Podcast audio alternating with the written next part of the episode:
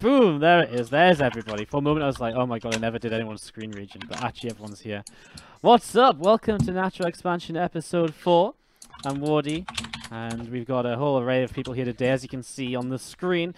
We're gonna go from left to right. So first of all, my co-host here today, Lycan. What's up? How you doing, man? How's your week been, or two weeks? Doing good. It's been uh, a nice week off. I like this whole one week on, one week off thing. Um, but I'm glad to be here, and there's a lot of shit to talk about. There is indeed, and that's why we've got the main man himself, Kevin de Koning, with us as well, taking the center of our screens. Because where else would you place him? What's up, man? How you doing? Man, I'm doing great. I'm ready to talk PVT for hours on end. Uh, For hours on end.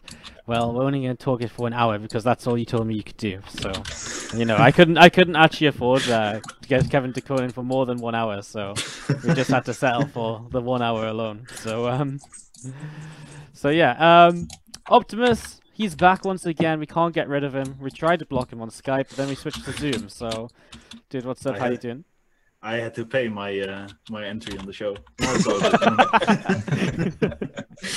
It's all good. it's. Thanks All for right. having me. And to the far right hand side of your screens, we have got Dead Pixels Fear as well. What's up, my man? How is the ladder treating you? Lala's treating me really bad, man. That's why I'm here. Trying to make it better, you know, by talking shit about PvT. You're gonna try and get uh, Terran nerfed and Protoss buffed, and then like swap the run rates around and more. Exactly. Disgusting. Absolutely disgusting. All right, well, obviously this is Natural Expansion where we talk StarCraft 2, and we're going to dive right on into PvT, which is our main discussion of the night. We're going to do this for about an hour. We're going to take a break, and then we'll come back and discuss some extra little bit of news and stuff as well for the second hour of the show. So that's going to be what's going on. Um, so we're going to talk PvT because PvT is apparently completely broken. Aligulac has been reporting less than a 40% win rate. I did, before my real life went to uh, shit hit the fan last night, basically in real life, and uh, I had a really good game plan where we are gonna guess kind of things, guess percentages that were actually lower than the PVT win rate, but it uh, didn't pan out. But that's my fun idea for next time. That something is literally forty percent or less. So PVT is pretty broken. Um, I mean, let's let's just start out. What I want to find out from Optimus, I'm gonna go to first is, what are you doing in TVP to win so much? Like, what is your general game plan when you jump into a TVP? I uh, like building my buildings on the other side of the map. I It's a good, uh, it's a good strategy.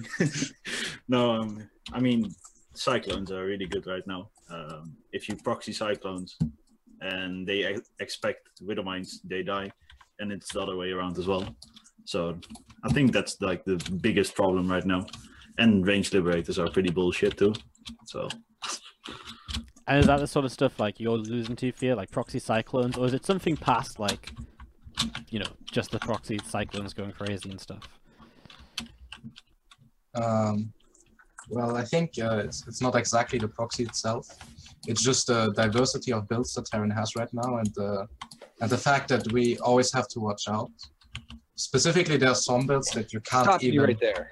Stop you right there. I want you to. T- I want you to take that statement. I want you to look at it across the last two years of Protoss. So go mid twenty fucking fifteen, uh, early twenty sixteen. Go back to twenty fourteen, and a little bit of the end of 20, 2013. Diversity of builds. Fucking buildings on the other side of the map. That sounds like Protoss. The shit that we had to deal with for fucking years. I know I that agree. you want the game to be balanced, but I just want to point out how does that feel? I want to know that a little more importantly than you know, what's getting you trouble. a journey into the mind of a Protoss. Do you really want to know? Yeah, I want to know how it feels. Tell me, does it feel dirty? Because I think that was a, a very common word used. Well, uh, not exactly dirty, but it just feels like it feels like rape. You know, it doesn't feel deserved. It's like when you're a child and you didn't do anything wrong, but your dad is being a piece of shit. He's just coming to you and he rapes you. You know, that's how it feels. It's like it doesn't make any sense. It just happens. That's exactly how it feels. I couldn't describe it any better. I think. But yeah, anyway, to to go on a bit about my point, I think it's not exactly the cyclone itself. It's just the fact that they can do so much. It's like if we know Cyclone is coming, we can win. But if we know Cyclone is coming and there's Widowmine coming, we're fucked, like Optimus said, pretty much. And I just dislike the diversity because you can literally do anything and just aim So- the Protoss. Do you think it's a case of um, you know, Protoss in peril. There's nothing you guys can do, or is there a meta undiscovered? And you think that you know, I mean, have we given this enough time to to be worked out? Well, yeah, the- I think. Yeah, can Kevin, I go on. Could I take this one? Yeah. I, I think the, the issue is that normally when you're playing against one base build as any race, i i- it's fine if the other guy can do a very powerful one base build, but you should be capable of getting out of this situation ahead. And the problem against Terran one base builds is that the only way to be capable of dealing with them seems to be to stay on one base, which basically changed the meta of PvT, at least in Korea right now, to. TOS doing like one base pile and rush into Oracle every single game, uh, just to scare the Terrans away from doing their own proxy. And then every now and then they'll play a two base build, which I think is an issue if TOS is fo- forced into going one base every time just by the off chance of Terran uh, proxying something on their side of the map.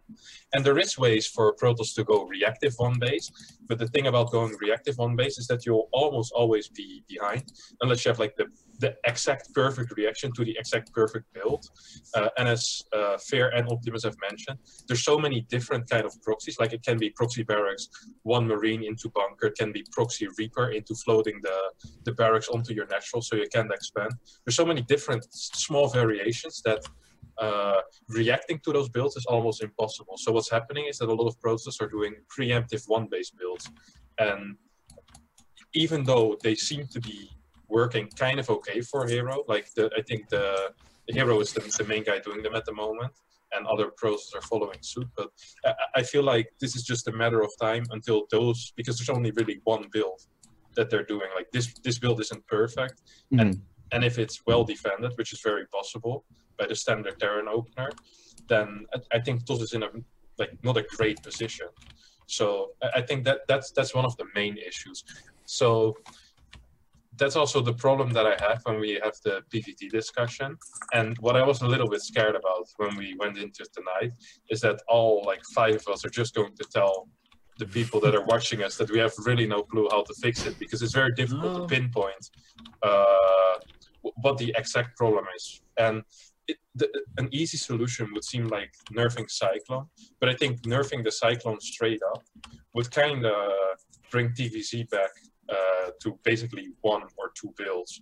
Uh, and right now, I guess the third build would be the two factory Heli and Cyclone, which we've seen being used a lot in Korea at least. And otherwise, you only have the 2 1 1 left, and I guess some kind of Heli and 3CC Wait, or whatever. TVZ or TVP? TVZ, TVZ. Oh, So I, I I- feel like if you nerf the Cyclone, that would ruin the options there. And I think it's a nice option to have in TVP as well, like a three Cyclone push to punish greedy Protoss players. But I feel like once you start proxying it, it becomes a little strong. And that's an issue. So what I guess what I'd say with that is, you know, looking at the games that you've played in uh, PVT, what is something that you think would be a, be- a beneficial change? And then I want to go from there into, you know, just like you did with the the cyclone, right? You change the cyclone, well, then that's going to affect uh, TVZ, right? So what do you do on the Protoss side or the Terran side that could kind of account for it? Mm, I think a nerf to the Cyclone to start with would be good, like lowering the damage or health or something. I don't know. I mean, the Um, damage a Cyclone does early game is like kind of ridiculous in like, maybe what they every should matchup. do, what they should do is like half the attack speed, but keep the damage like the DPS the same, but just make it microable. Yeah, the know. micro lack micro. Now, now it's just an A move machine that you just send in and hope it, you know, you don't micro it at all. Um, I think that would be a good change, lowering the DPS, maybe the health. So make it um, more making difficult to more use. Supply, make it one more supply. Um, I don't know anything like would be a good change. Um, I don't think nerfing liberators is the way to go. It's only gonna make it more early game focused, more all inish, and it's gonna really ruin the meta. Well, Uh, so let, let go ahead. Uh, I just wanted to add one more thing. I think uh, the only option they can't uh, they can't do is uh, reverting the change, because I think before the cyclone and PVT at least felt really useless because you could just literally micro like with one prism and no unit would actually die. I think it had its good point, like denying a prism or denying an oracle. Now you need like four cyclones to kill an oracle before losing your entire mineral line. I think the old cyclone was way better, to be honest. Yeah, better, but uh, limiting the aggressive options. I think. I think the plan was to make more aggressive options for Blizzard in early game, and they kind of had an over they have an overkill of aggressive options now. But reverting it back would mean there's like barely any aggressive options. I feel like. So the problem is that Blizzard wanted to be kind of diverse in the early game, but right now it's too diverse and it's too strong, the kind of builds the Terran can do, and so it's making life difficult for the pros. So is this what everyone's agreeing on, that the real difficulty is just the early game and getting to like a decent mid game as a pros player? I would say so. Yeah. I mean, playing against liberators at range is hard, but if you're behind 30 supply from the bat early game, it's impossible. So I think there's the main problem in early game. How you're gonna fix that exactly, I don't know, but um, it's definitely early game. So the the one thing I just want to kind of touch on quickly, I guess, before I kind of uh, ask, we go back to solutions and so on. Is I saw some discussion as well of people kind of thinking like the combination of like Marie of uh, Widow Mines and tanks and so on are very powerful right now. Do you think that's also an issue, like creating maybe kind of stronger mid games for Terran 2, which is also just kind of powering up from what is already a strong early game? I, Perhaps, but it's more the snowball of like having good early game means good mid game, means a better late game. Right. Um, nerfing the early game will make the tank pushes weaker because Protoss will have more supply, will have better eco, will have more units, right?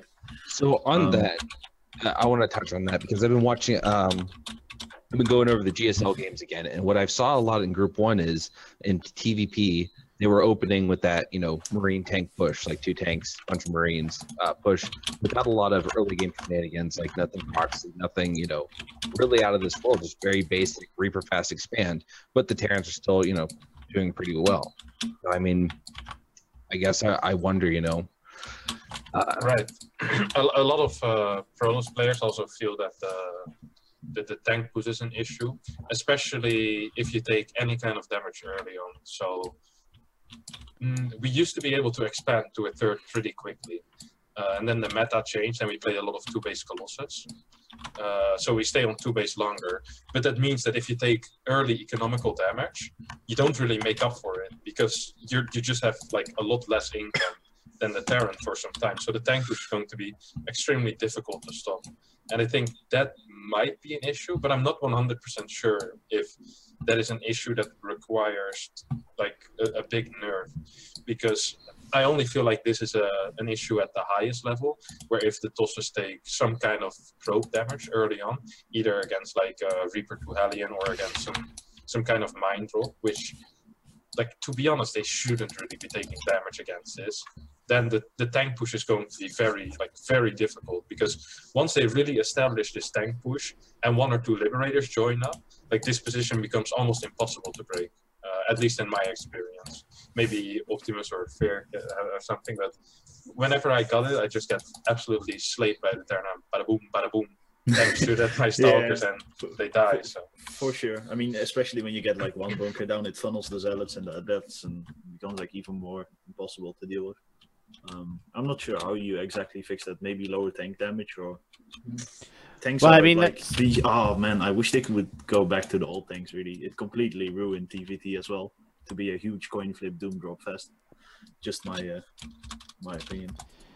So I mean, this all came around with the latest patch, right, where they changed the cyclone and increased tank damage. So it's kind of one of those things like we never saw tank pushes before now, anyways. So is that just because the tank damage was increased? Is it that much better now to hold positions, or is it just It's something that better. had just that much better, right? So. So really, basically, what we're saying is that early game PVT just fucking sucks in every single way. Like, whatever you do seems to be really good as a Terran, as long as you don't just play like straight up bio or something. Well, let's look at it from let's look at the two phases we've seen recently, right? Let's look at and I think it came with the patch, right? Before the patch, it was a lot of early adept stuff. You know, Terrans were getting better at holding it, but you had a lot of adepts at your front door. Um, the adept all in was really strong, especially with the warp present things like that. And now you have where we are now, where Terran's really strong at preventing Protoss from really doing too much of that crap. Like, am, am I missing a phase in between where it was kind of even, or did we kind of jump from one extreme to the next? Well, I, th- I think what you mentioned early on was like before the adept nerfing. Was it February or early March? Like I, I think after that, there was still some bullshit that Rose did, but I It felt like at- stable. yeah, it was quite stable really. Like there was the the Widow Mine drop for Terran, like the initial one with seven Marines, one or six Marines, one mine. Then the triple mine drop into like the other base, or Then yeah, whatever. That, that was basically the only aggressive, real aggressive option that Terran had, though. So I think that was a little bit of an issue. Uh, the gas first. You had some gas first Ah, aliens right. and, I, I guess there was some. and the gas gas first. first six marine, one mine drop into Liberator. There were some, but it wasn't very good. It was a coin flip, but it Yeah, was but- good on Frost. Yeah, I- I think it, it it was a pretty stable meta though, and from TOS we mainly saw Oracle or just standard Blink play, and towards the end a lot of three gate Robo into uh, Colossus, which I think was extremely powerful to be honest. Uh, yeah. like just turtling until three Colossus, like slowly taking a third, kind of part of the swarm cell. So yeah, I, I think you were missing a a phase in between the first and there. I think it was quite a stable matchup for some time already. Okay, so let's let's go back to trying to figure this out then, because well, I, I guess actually before we do, let's talk about what Blizzard have already proposed, which is nerfing the Liberator. So some pros players are quite happy about this.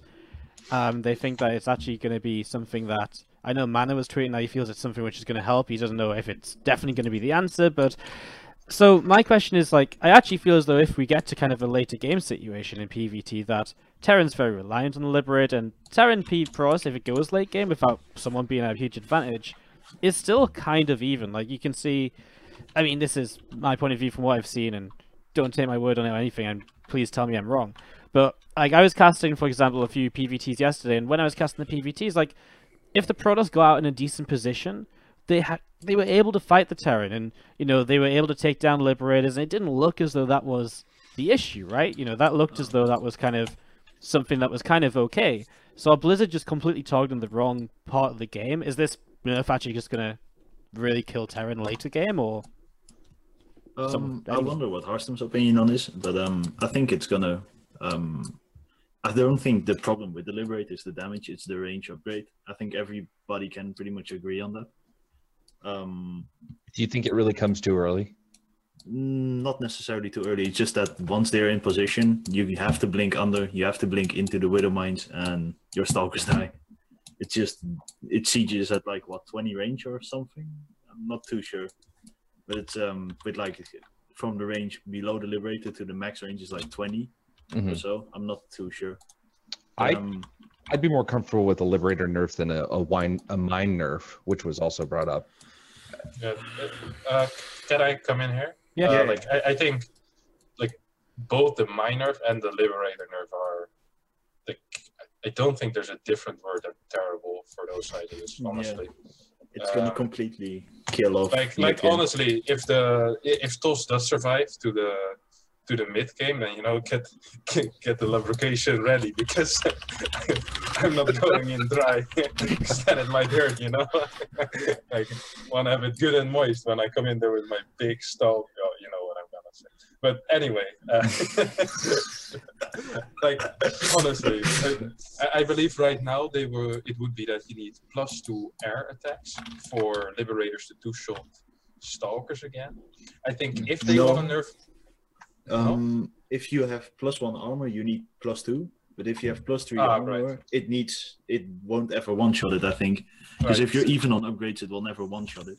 like if they want to nerf the liberator they should uh, nerf the damage to 80 instead of 85 so then it will still three shot stalkers i believe Um, it Am should do 81 then I think, because then if you have plus two, it will no longer one shot them, and if you have plus three, you will need plus two to one shot them. right but I, like regardless of that discussion how much you need i think it's a really bad idea to nerf the liberator. Like the liberator isn't an issue. It's only an issue in harassment if you're out of position. And if you're out of position like you're still to take damage no matter how much damage it does. So it's such a, a, a weird way to target the ter- terran early game and it's a really bad way to target the mid game of this matchup because I believe once TOS is in a good position in mid game, gets their Colossus and their playing Stalkers, they're in a very good position. And I would go even further than uh, what Optimus said. I think like late game, TOS is still very favored. Like Tempest might be six supply, but I feel like whenever I get to late game, I have a very, very good win rate in PvT. Extremely good win rate. And like basically the same as before the patch it's not so much about the supply that the Tempest costs, but it's about the time you need for getting them out. Um, So and like three tempest most of the time is enough. You don't really need six anyway.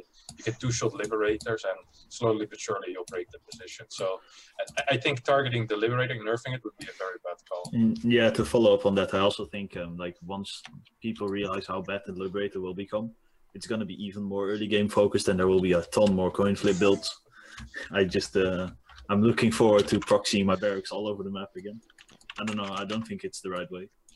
Do you feel the same, Fian? Just across the board? Yeah. New, Yeah? new maps Okay. will probably help a lot in that um, in that sense as well. Yeah, Okay. actually, to pick up on Harstem's point, I think uh, that's absolutely true.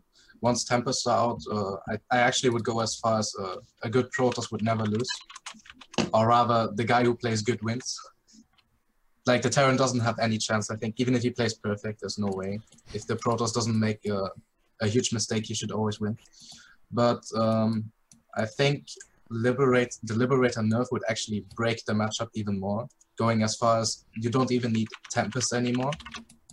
You just literally just blink under them and win with 200 supply, I think. Obviously, this is just speculating, but I would imagine that's how it's gonna be. Uh, right now, other Protosses are thinking that it's a good idea, and I think mainly uh, the issues with Liberators right now are the maps. Because the maps sometimes are, uh, aren't very open. Besides Vaani, it's very uh, choky, to say the least. So uh, two or three liberators usually uh, prevent you from going in all the way. So I think uh, first of all new maps and then uh, take another look will be the, the right approach. And forgetting about the liberator nerf overall will be the will be the best I think. I feel like m- uh, Liberators no, uh, hinder map design so much though, especially with like Habitation Station and Cactus Valley. They have that like one weird spot where you can put the Liberator and it won't get hit by Stalkers ever. I guess I so I I'll leave it to you guys to say, but I mean, is it that bad if it's on the third base? Um, like to have to build some sort of tech to deal with that. Yeah, It's still an, Yeah, yeah. I, I think that's a, a real issue.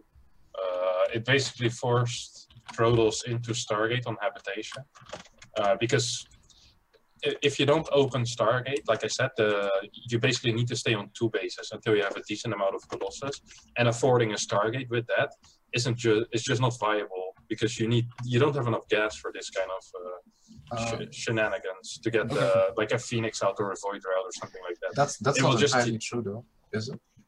Like you mean? didn't I- if, didn't if you go stats like yeah, go. like didn't stats have this one build like free get robo fast colossus and then just take the gold instead? I, I see it on there's Cactus always- Valley, but not on Habitation. I think on Habitation there's uh there's space to work around with builds. But then you have like just one specific build. And I think Yeah, That true. shouldn't That. force you Like, too there's no much. variety. Then you will Yeah. go tank push the gold and you auto win because it's Yeah. unbreakable. So Is it? I, I saw stats Yeah. holding it pretty easily, to be honest. uh, I mean, I I've haven't tried it played myself. but I just like go maybe, on maybe one game. Like in in theory, this honestly shouldn't work. All right. Okay. Just before we move away from talking about Liberator, if Risky in the chat asks, what about increasing the siege or unsiege time on a Liberator? Do you think that would have any effect? I guess. Mm, Like it, it the, the issue isn't with the Liberator though. Like I'm not sure Right. why. Like the issue is either, I guess, with the, the maps or as uh, I can't remember who said it. Maybe Optimus that like it, it, it kind of limits map Yeah. design in a way, but Okay.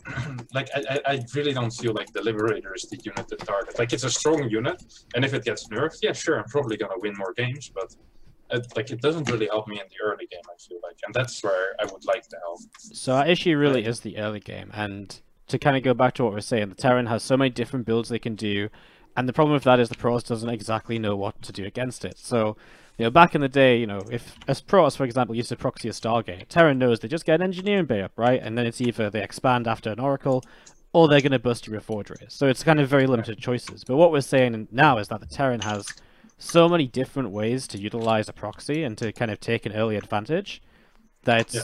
almost impossible to come out in a relatively decent position. Is that Right. what we're saying? Yeah, and then you have like the thing that's annoying as well that a lot of these builds require very specific uh, responses. So you have these guys who are basically like uh, the reincarnate of Lucifer, just practicing this dumbass build against the AI for two months, and then they come out in a tournament and they take your WCS points. You know, that's the kind of stuff that we're going to have to deal with because you've never seen it before. And you'll watch the replay and you'll probably understand what to do against the build. But there's just so many bills and it's like so many things, and it, it, it's quite frustrating. Like I, I finally. Uh, like and like and mentioned it earlier, I finally feel like what a Terran felt like for years now. just you're just you're just getting fucked over and over. It's like it's just so sad. Uh, yeah, it's the same shit we had to put up, man. Blink on the Onsu, 48 time warp on the ramp. GG. Other than the um, other than the issue of cyclones not being able to to micro like they used to, which was one of the best parts of the cyclone, um, I like the way Terran feels right now, and I worry about. And I'm not saying feels from an overall perspective. I mean playing Terran feels really good right now. So I do kind of worry that you know, how's it? What's going to happen if we change it? So I harken back to the example of the blink all, which was one of the most frustrating things for Terrans for a long time. But near the end, after so fucking long of dealing with that, that struggle fucking every tournament, wishing that TaeJa or someone else was going to make it to the end of the goddamn tournament, and they don't. People started to figure out a little bit of Widowmine, a little bit of Bunker. It started to become less effective. So I just wonder: is there anything in the arsenal right now that just hasn't been tried? Well, it's just a different issue, right? Because the issue with that was it was just a straight up strong build. And eventually you figure out that if it's the same thing coming your way, you sort of know what to respond with, right? Uh, Like- well, it was also the maps though. wasn't it Right, yeah, like, exactly. uh, The maps big are very effects, nice too. Yeah. Like heavy rain. Do you remember heavy rain? That's the, like- the red map with like Yeah. tiny. Yeah, Oh yeah, my yeah. god, dude. that's- like everything was blinkable, and like the And Terran had to walk towards Polar the Night? ramp. Yeah, polar night. Like, come on, guys, get it five together. bunkers. You needed five Yeah, bunkers. Like even Expedition Lost, where there was like rocks and stuff, like it, it could be a little tough. Like there were so many bad maps for Terran, I felt like, and that kind of restricted the the map Mhm. makers as well, I guess, in whole sort of maps that they could pick from to use And on also- the ladder and tournaments. also the time warp. It was like a half a minute. Oh right, Oh, they- yeah. there's time Forgot about that. Yeah. Enough that was to probably twice. the even. biggest part. After that, I don't think we saw that many blink coins anymore, right? Ah, Lilbow tried every Yeah, and then. but- Good old little always there. nice So- meme. So I guess this brings us to the most important part, which we obviously tried to touch on a little bit earlier. But what do we actually change then to try and fix this early game issue? Because you know we sort of said, well, maybe it's the cyclone, but is it really just this? Like, is the cyclone being changed what allows all these different builds? Is that exactly what it is? Or I think. Um, uh, sorry for interrupting, but I think making the cyclone one more supply. Um, I think that's a change you could try with because nobody makes cyclones in mid game, and some builds are like very supply um, dependent, right? Um, so like pretty much every build, you have 31 out of 31 supply. But when you go for proxy cyclone and stuff like that, I think that's gonna limit some builds or make them delayed, giving Protoss more time. Would you just cut one SCV? I mean, Problem solved. the the purpose line that work here. I mean, we're, he's been we're cutting not probes for years. we're- we're not happy here. Come on, man. We're not cutting this. no, but uh, yeah, I guess. But I don't know. That I feel like that, or maybe make the DPS half and the attack speed half, or like DPS double, attack speed half.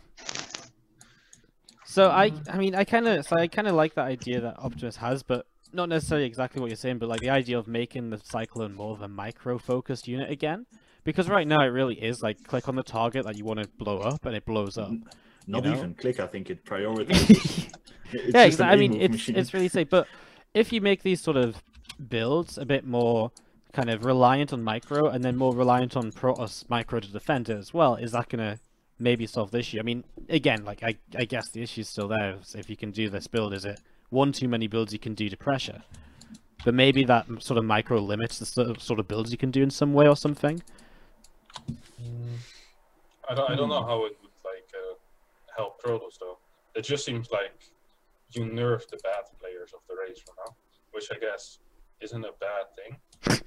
Okay, okay, yeah, that's that's like, that's fair other, enough. like, like you know, I don't like I don't really care what you know Johnny and Bronze has like has to deal with when it comes to the cyclone. Like, Yeah, that's true, but I think that in general, the Cyclone feels like a horrible unit to. Good Yeah, yeah, like it wouldn't be a it would be a good design change, that's for sure. But and Uh, then you can also experiment with other things like maybe um yeah i don't know. I, I can't think of anything on top of my head but i think better maps will definitely help. Like maybe a ramp on the natural. I think that's key. Uh, habitation station it's almost impossible to proxy cyclones making it um, you know a bit harder to pull off some bullshit.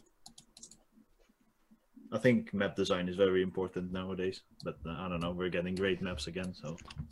So, Kappa. so maps will help. But is there something we can do to target like the cyclone specifically? I mean, let's go to Harstem. What would Maybe, make your uh, life so much easier right now? Like, apart from the cyclone not existing, uh, or making barracks have to build next to command centers or something. I like, don't I don't know, maybe increase time on the cyclone, like uh, that that could help with timings, I guess. But I'm, I'm not sure how how useful that would, like maybe you just absolutely make the cyclone useless. I feel like the only time we see the cyclone is in in, in TVP that is is when it's proxied. So I guess then you kind of kill it. Um, like, like it, it's a really uh, a tough dilemma. I've been I've been thinking quite a bit about it because I also want a solution for all my ladder losses. But uh, like, I, I really, like I'm, I'm I'm really not too sure uh, how to fix this. Like it has to be the cyclone in my opinion. I think the the liberator is Yeah. the wrong call. I, th- I think also nerfing the Cyclone will make TVT great again. Because right now, TVT, it's Gas First, Go Reaper, Cyclone Raven, into double medevac drop is the only viable build. Because if your opponent does anything different, you auto lose the game. Unless it's like proxy double Rax Marauder. Because um, Cyclones are too good, Reapers are too good, and Ravens are too good. Um, I don't, I don't know. I feel like TVT is already, um, the hope is already lost now with the tank and the Cyclone. Fear? Anything other than just the targeting the Uh, cyclone? Yeah, I, I just tend to agree with Austin. I think he brought up a good point. Uh, making the build time, gi- giving it a few more seconds, I think would be good. Uh, else, DPS could also be fine. Well, well, I don't want to speculate how good, how it's gonna be good or bad, but uh, you can't. I think like DPS nerf would be too harsh because you would make it absolutely useless then. But if you uh, if you go by uh, building time increased, it would still be useful against greedy players, I guess. Like if you go absolutely mental on your build and you're like greedy as fuck as Protoss, you can still die, which which could be useful. Uh, while DPS nerf could still be like you just press one F on the overcharge and it's all good, you know. Right. How about this, boys? We buff the anti-air again. Yeah. So yeah. That'd be cool. we get we give a little anti-air boost. Was Then we nerf the ground damage, so the unit doesn't absolutely destroy everything on the ground. I- I'm not sure if we need to do a H HP nerf or something like this, I think that Uh, would be a good start, just to see how it goes. or or even something like one less range. Like that wouldn't impact TVZ that much because I believe you defend the heli and cyclone shit with like Ling Roach, whatever. So the, oh, yeah, I guess que- Queen's Queen Ling Roach and. I think uh, one less range would really help uh, against stalkers, mainly for the stalker player.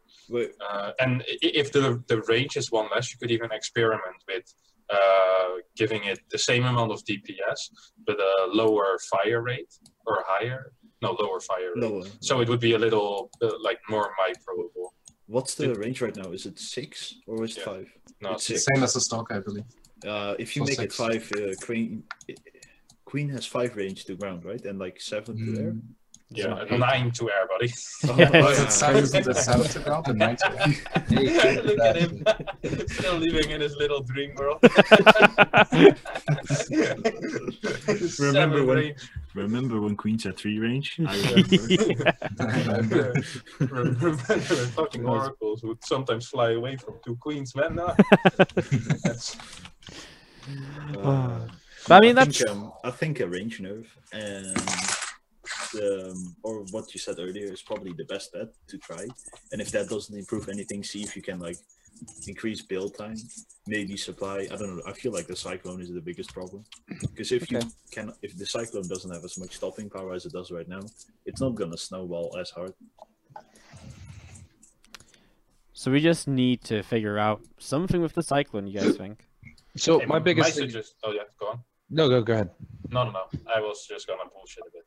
Uh, no, it's just that I think that you guys need to be having these conversations in public, like not just not with just us on the show, but amongst yourselves and the you know your fellow pros and GMs and all that. But then you guys need to take it to the forums. You know, start a thread, have everyone weigh in, you know, something like that. Because at the end of the day, everyone making a stink is going to get Blizzard to think, ah, you know, something's wrong. The community's angry with us. We got to respond. They only have so many people to do something. There are way more of you guys than there are the balance devs. yeah the we don't really like uh, communicating open too much because it's uh, whenever professional players they communicate in open about this kind of stuff or write a blog they get a lot of backlash and if they lose the next tournament we get a lot of shitty messages like oh should have spent the time practicing Oh. and you kind of get this negative vibe around this person that always complains or writes blog posts. Uh, I, I think Mana had quite a bit of backlash last time he did this, and I think that kind of you know put, him up a little on making another BattleNet threat ever again in his life. um, so I- think the the optimal solution would be if we would have a, a more of a direct line with Blizzard, but not in a one-on-one setting, so we can kind of keep a social check on each other that no one is pushing too hard for his own race. Because I think that that that might be an issue if you get into this one one-on-one uh, you know uh, sessions with the developers or whatever the the balance designers where you can really you know some nice uh, propaganda for your race and bam just like that Arabs two shot SCVs again Road to well, relevancy. so it's we funny are. you say that. It's funny you say that, and you should have this. I, I think you would, but I have an email address for you. Yeah, like we all know the email address You guys have that? Yeah, we yeah, but we would like a more a, a bit of a quicker, you Okay. know, like a, like a, a direct feedback, so we can explain our thought process. Normally, when whenever you write an email, sometimes it's good to you know write everything down in one Mhm. go. But I feel like most of the time, it's nice to have a, a little bit of a conversation with other people being there to check you as well. Wasn't there once upon a time a Skype group? like you don't want to know what kind of pagan stuff went down in there. Man. like, Can only like, imagine. I, I, I remember that's actually uh, were you in there or did I you was- Give just- some was story time here for the No. irrelevant people. so that was like well, when I was still really, really irrelevant, and I remember as I was started becoming a little less really irrelevant, I had asked uh, one of the community or the Blizzard people, I'm like, hey, could I join that Skype group? I'd like to give some opinions. And they're like, that group isn't for what you think it is. No, it wasn't. Oh, it was so good because Destiny was in there, and uh, Oh, and, and, like, uh, and Medalisk was in there as well, I think. Uh, so, so uh, we had like like Mini Razor, Targa, we had like all the boys, and everything that happened was just constant memes and like insults and arguments all the time.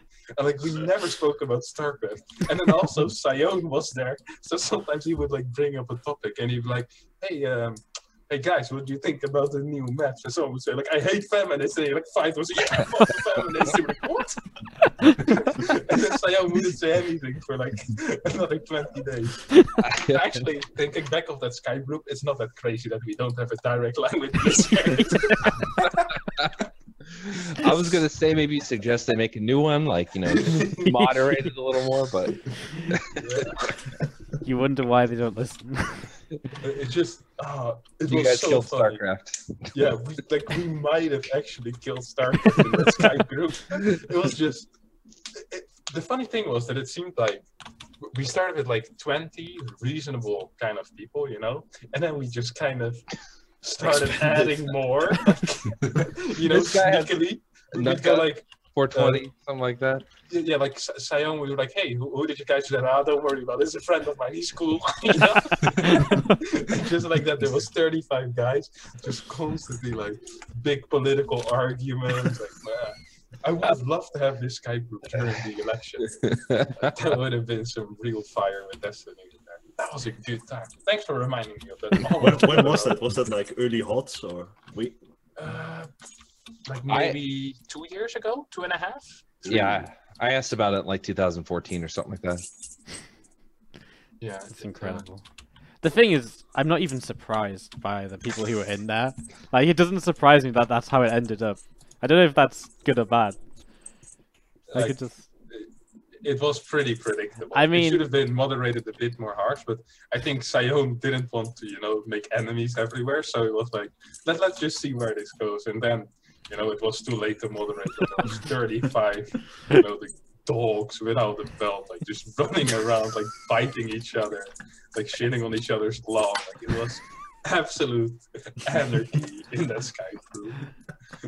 Honestly, it reminds me a bit of your uh, Clan War matches. You guys have no idea. When Hearthstone shows up to manage a Clan War match, you do not start on time because you got to sit for like 20 minutes of shit talk between not not to the other team, between each other. Like they all show up, they're like, "Oh, really? Why, why is Mini Razor here? Is he actually playing? Like, oh, he actually plays." It just never ends. Brilliant. This might, this might, it's the only we reason win I all run our team. matches, though. We win, You win all your matches because you show up and you like, well, you're not fucking playing your shit. Then they're like, oh shit, we've got to play mini race. Okay, fine, sends him out. He actually wins the map. Everyone's like, can't believe it, lads. I Brilliant. I like watching uh what's his name? Uh Nerchio and Bly in the in the le- in the uh what do you call it? The lobby. Bly in particular, he'll make some fucking snide little remarks, but he's a really nice guy. I like him. Yeah. Yeah. yeah. it's been a long time since I've had an awkward moment. All right. And the, Stories on fleek there, like, let's go. sorry, I wanted to add something. I, I'm staring at my dog. oh, well, I think that uh, I think that concludes that we've basically exhausted the PVT chat. Fix the Um, cyclone or the game is fucked. That's right. Oh, I'm sorry, buddy. I'm sorry. Okay, you don't have to punish the dog for the cyclone. I'm sorry. I'm so sorry. Yeah, I think um, to go back to the topic a little bit, um, the Liberator is definitely not the right way, and it's gonna really um, make mid game, late game difficult. I think if you're gonna nerf the Liberator, do the damage like just one out of one shotting the Stalker when they have plus two armor. Um, I don't know. I don't think this is the right way. Basically, by nerfing the Liberator, you're just forcing the Terran players to do more bullshit in the early game, so it gets even worse. Yeah, That's what we're saying. and then it will. Uh, it will be like when was that time when there was only one base built by then like early legacy or was that Yeah, early legacy. Oh right, when every build was uh, Liberator tank push or whatever. Yeah, because adepts were too strong back then. People just all in like crazy. Oh my god, those adepts. Oh, great times. Yeah, great times. I'm sure. He has literally never seen GM before. It's so sick. Like the adept two shotting SCVs entering. It just you know it, it blew me out of the ballpark that they would put this in. You know that there's like that if there, there was something that could kill the Marines. it two shot marines as well, right? Back Yeah. Yeah. dude. Oh my god, that's so disgusting. Even with combat shields, right? It's No. just. No, not with combat shields. No, No. You But the thing yeah, is, you but could get like seven Yeah, gate adept before combat shields. It was Yeah, but you ha- you had to stim. So even with combat shields, they still Yeah, had two shots. Yeah. And then and then we started having to make a lot of early marauders, and that kind of helped with it. But you could still make more adepts than you can marauders. Yeah, but Marauders don't do DPS. No, they don't. So Marauders keep you alive, but don't actually get rid of the problem. God, the first part of Legacy of the Void was a nightmare for Terran. and Prion terraces. That was just uh, payback though for the first part of Heartless One being amazing for Terran. You remember the di- days of like uh, just Hellbat dropping every game? Oh yeah. It's like, Yeah. hmm, I'm gonna open Bio with some random Hellbat drops because it's just so good. It's- Weren't there like four Hellbats in the medevac as well? that was in the beta, I think. That was in No, the beta. was That was really dumb. W- Was it only in the beta? Yeah, No, it was only in the beta. Just beta. They changed it in the beta to two Hellbats because that was that would have been really disgusting. Good times. that was powerful. That was indeed. All right. Anyone got any final words? Otherwise, we'll wrap this up, hit a break, and uh, move on to the rest. No, no, no. All right. Well, um, Harstem, I know well, we're actually having Harstem and Optimus leave us because uh, they both got stuff to do. Sophia's getting left with the hosts. Poor Gate. I have Let's 10 more minutes left if you want to discuss something Yeah, very important. 15, 20. If you want to discuss Uh, maps or something, we can do it. We What do could do. We could do maps now if you guys want. You guys uh, got much to say about the new maps? They're very great. Um, Let me you want a link uh, for them? Do you have a screenshot or? Uh, I can. I got a link to the page which you can screenshot with. While he's uh, getting that up, I want to know what you guys think about. Um, what do you guys think about? Uh, my brain farting. What do you guys think about the fact that they keep re- bringing back these old maps? It's disgusting. Uh, I, like, Uh, I actually don't mind it too much, but they have to do Really? very good maps. I think Newkirk has been one of my favorite maps to play again, and I think it's quite well fit for Legacy. But then I checked Reddit, and everyone disagrees with me, so I'm not sure. Yeah, I'm What gonna map was that, sorry? here. I, I really, um, I really hate the old maps. I don't know. I think it's just, um, What about They were- Newkirk though? it's so bad for TVZ. Mm, Uh, I just find It's- Yuka kind of boring. And TV, yeah, it's like so generic. Like it's Daybreak point two- 2.0, more expansions. You know, um, I don't know. Bringing old maps back, they were made for like four years ago. The meta has changed. The game has changed. Like I, I don't think necessarily old maps is a, a bad thing by definition. But some of like but some of the maps that they brought back are a, a little debatable. Like I like I said, I like Fani, I like Newkirk. So those were nice maps to bring back, but once again it's probably gonna be people disagree. I think it's I just think also the fact we've seen Daybreak like so many times now because Yeah. it was in forever, and we saw it last year again. Like, I think yeah, it's that sort of Daybreak, thing Daybreak and. Overgrowth they really pissed me off. Yeah, like, These maps don't belong anymore in competitive play. And um, I think Cactus Valley is okay though. I don't know. I think that one is pretty Yeah, fun. it's a That'd fun be- map. Yeah. And which other map are they bringing back? Um, uh, it's Belshir right? Vestige. Ah, Belshir will be yeah. interesting because I think Belshir was kind of fun, even though there's this meme about it being the same as Daybreak, which it sort of is. It, like, it it's like Daybreak though. when it's played out out. a lot different. Yeah, exactly. That's what I mean. I actually, I actually used to like Belshir. It was just straight up standard, but also kind of interesting in a way. Like nice and aggressive, but not just straight up gonna kill you with proxy cyclones Mhm. every So- game. I've got the old maps in front of me, by the Yeah. way. If you, uh, the Well, new- the new maps, yeah. Yeah. Okay, so we're gonna start uh, kick this off with Abyssal Reef, which is the uh, the first map that comes up because it starts with A. Alphabet is good, isn't it? Um, so I've been on I've been on these maps a little bit to actually look around them, and this one to me it feels really interesting because it's got a lot of different pathways, and this is this is the one of the things I like about kind of StarCraft maps when they've got lots of different options of where you can go. But you, or you know, you're heading in the same pl- to the same place, but you can go in different ways, and it encourages map control. It encourages you to be active on the map. There's no towers either, so it's not just like you can watch four of these pathways with like one marine. Mhm. Like you really have to fight for map control. So this is probably my favorite map of the new maps. But I mean, I'm just some guy that talks about StarCraft. I don't actually have to play on these it- So it- when I played it, it felt like a, like a, quite a fun map to play, you know. And it felt like Hmm. every game I would play, I think I played in total like something like 20, 25 games on it. and every game I played felt kind of different in the way of unit movement. Uh, when we take a map like Overgrowth, like every time you move across the map, you take the tower first, then you move towards the tower, then you move towards the other tower, Yeah. or you push like uh, if you spawn right top, you push down to the third, you know. But here, uh, there was a lot of different ways you can do, lots of nice uh, routes to counter attack. Opening up the rocks really gives you nice new opportunities. I think this is a really well made map. The only bit of criticism that I would have is that tank pushes are extremely difficult to stop on this map. you can actually uh, hit the natural expansion mineral line with tanks. It's Yeah, disgusting. it's it's a real issue. Uh, no, go for it. yeah, like that's basically it. You can like the the rocks there. They don't help you. Like the little ramp down. It's really hard to go down there if Terra, if Terra managed to siege up there, even towards the third. Like it's so difficult to set up a flank on this map. The tank pushers are very very strong, and then. Uh, combined with the fact that checking where the army is going is quite difficult, like it just it, it, it feels uh, like a real struggle to beat tank pushes. But uh, m- maybe we'll be able to figure them out. Maybe like some like a small change to the map could fix it. But I think this would be a, a Terran favorite map. In PVZ, it seems like a very nice map. Like uh, there are some advantages for toss, lots of little chokes. So uh, Roachling Bane is going to be easy to fight. But on the other hand, there's lots of nice counter attack pads uh, which can be used. So that that could be good for sure. Um, Uh, Kev, one thing though, don't you think it's uh, it might be too strong for carriers against deck? Oh yeah, all the maps are completely broken for carriers. I forgot to mention that. Good point. I've got one question Did- for the guys that played it. Did it feel like too bright for you? For me, it felt like way too bright.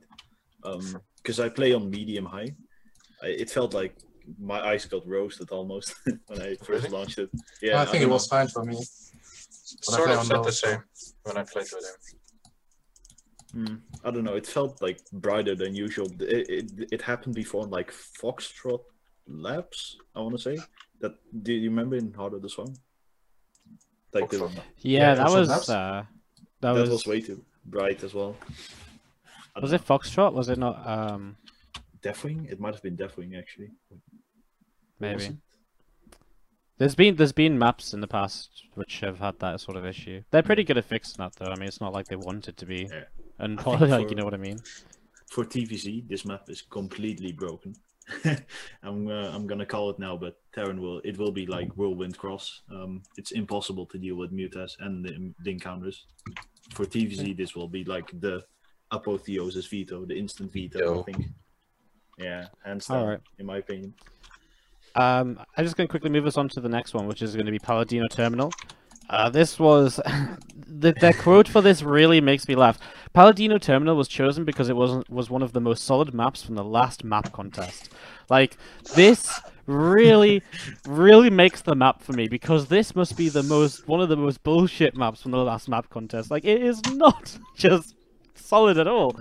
I remember I cast a game on this map and it was like such a combination of cheesy rush into all of a sudden I can't attack you because of ramps, into like just absolute oh my god, my entire army's cornered. Like it was So I guess what I'll, you know, let's take the pros perspective. Like, what's I, I see maybe some you know blink opportunity. Um, it's got a. I mean, is it that thing in front of the natural something that bothers you? What is it that? Uh, Okay. It's fair. do you want to take this one or?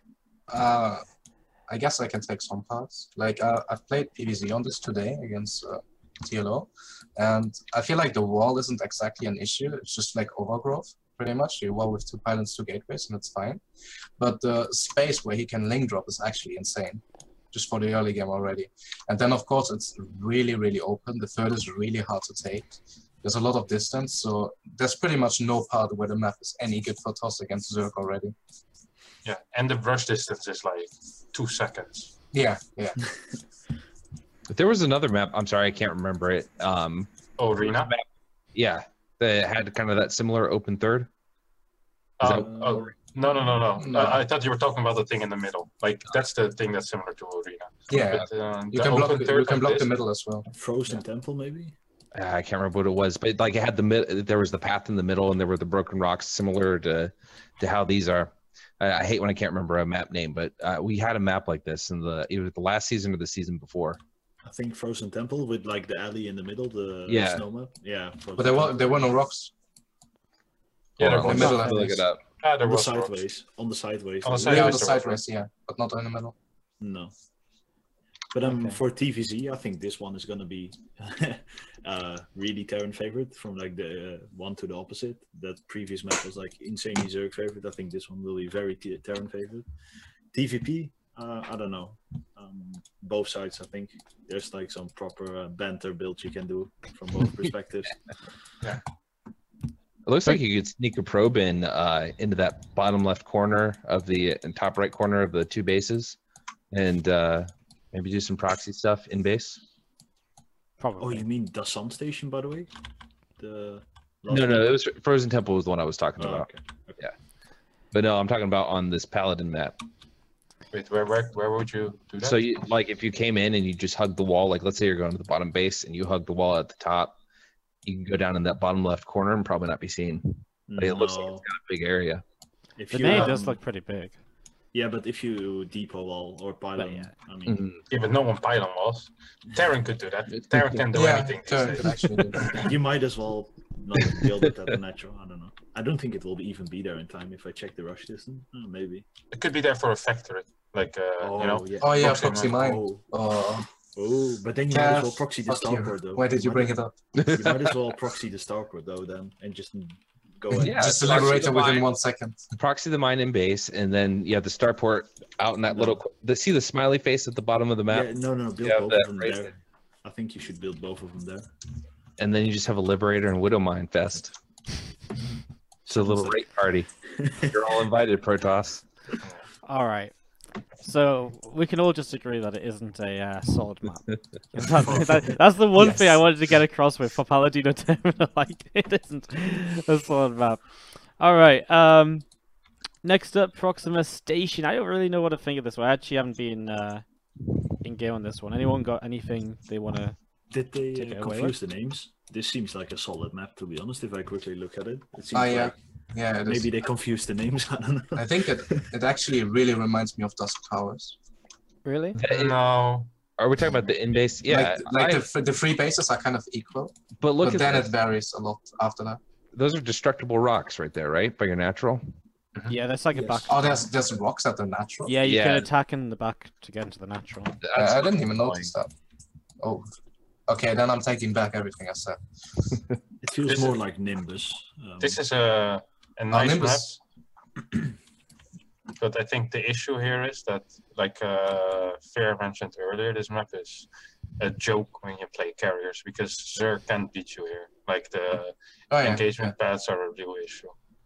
oh, it's all like chokes and stuff, and Yeah. So I think this map once again would be good for Protoss and probably good for tanks as well, but that will have to be seen.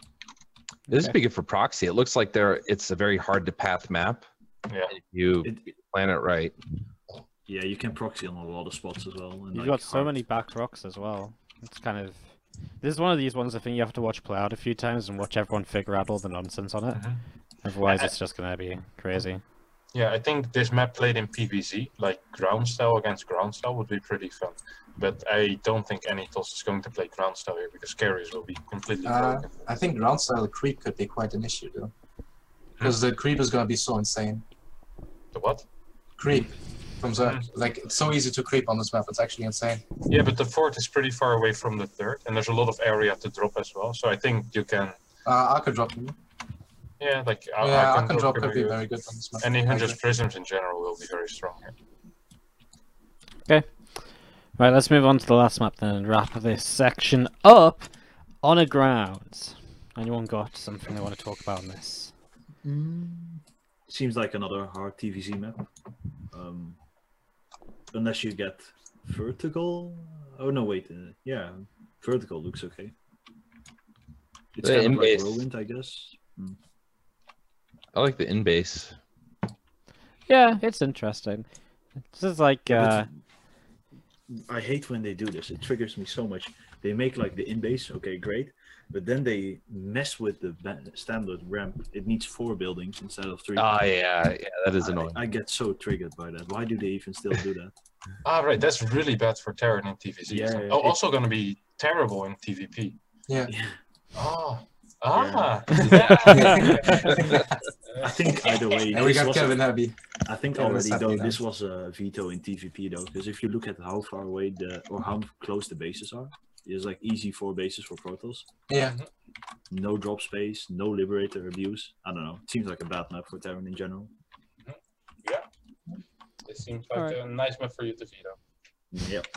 Perfect. anyone else got anything else they want to say? Or we'll wrap this section up.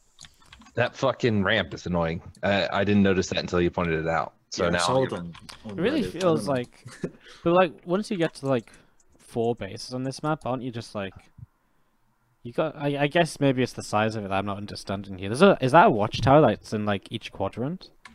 This Yeah. must be much bigger than I think. Like Yeah, between the three is, it is. bases. So, first of all, I hate Watchtower.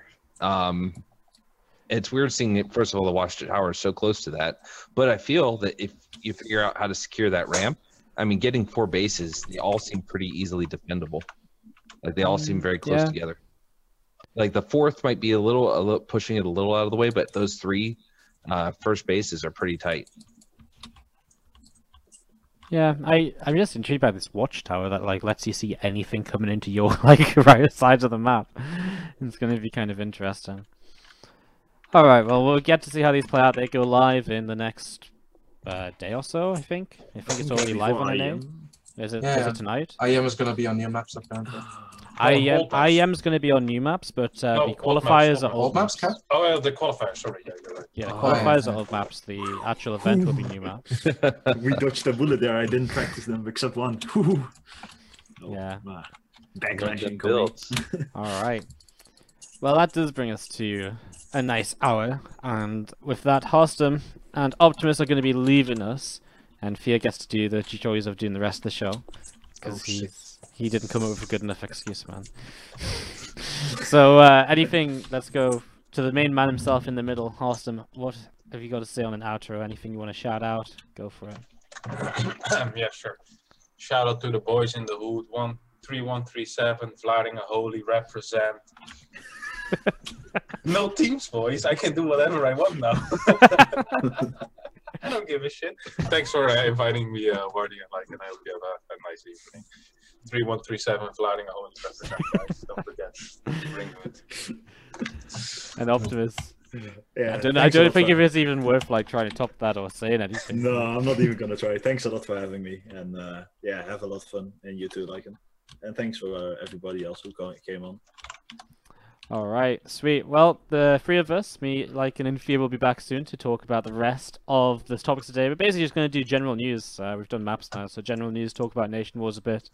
Uh, we might be a bit under two hours, but uh, we'll just see where it takes us to. So we'll be back in about five minutes because I've got to set up scenes once everyone gets kicked out of this call.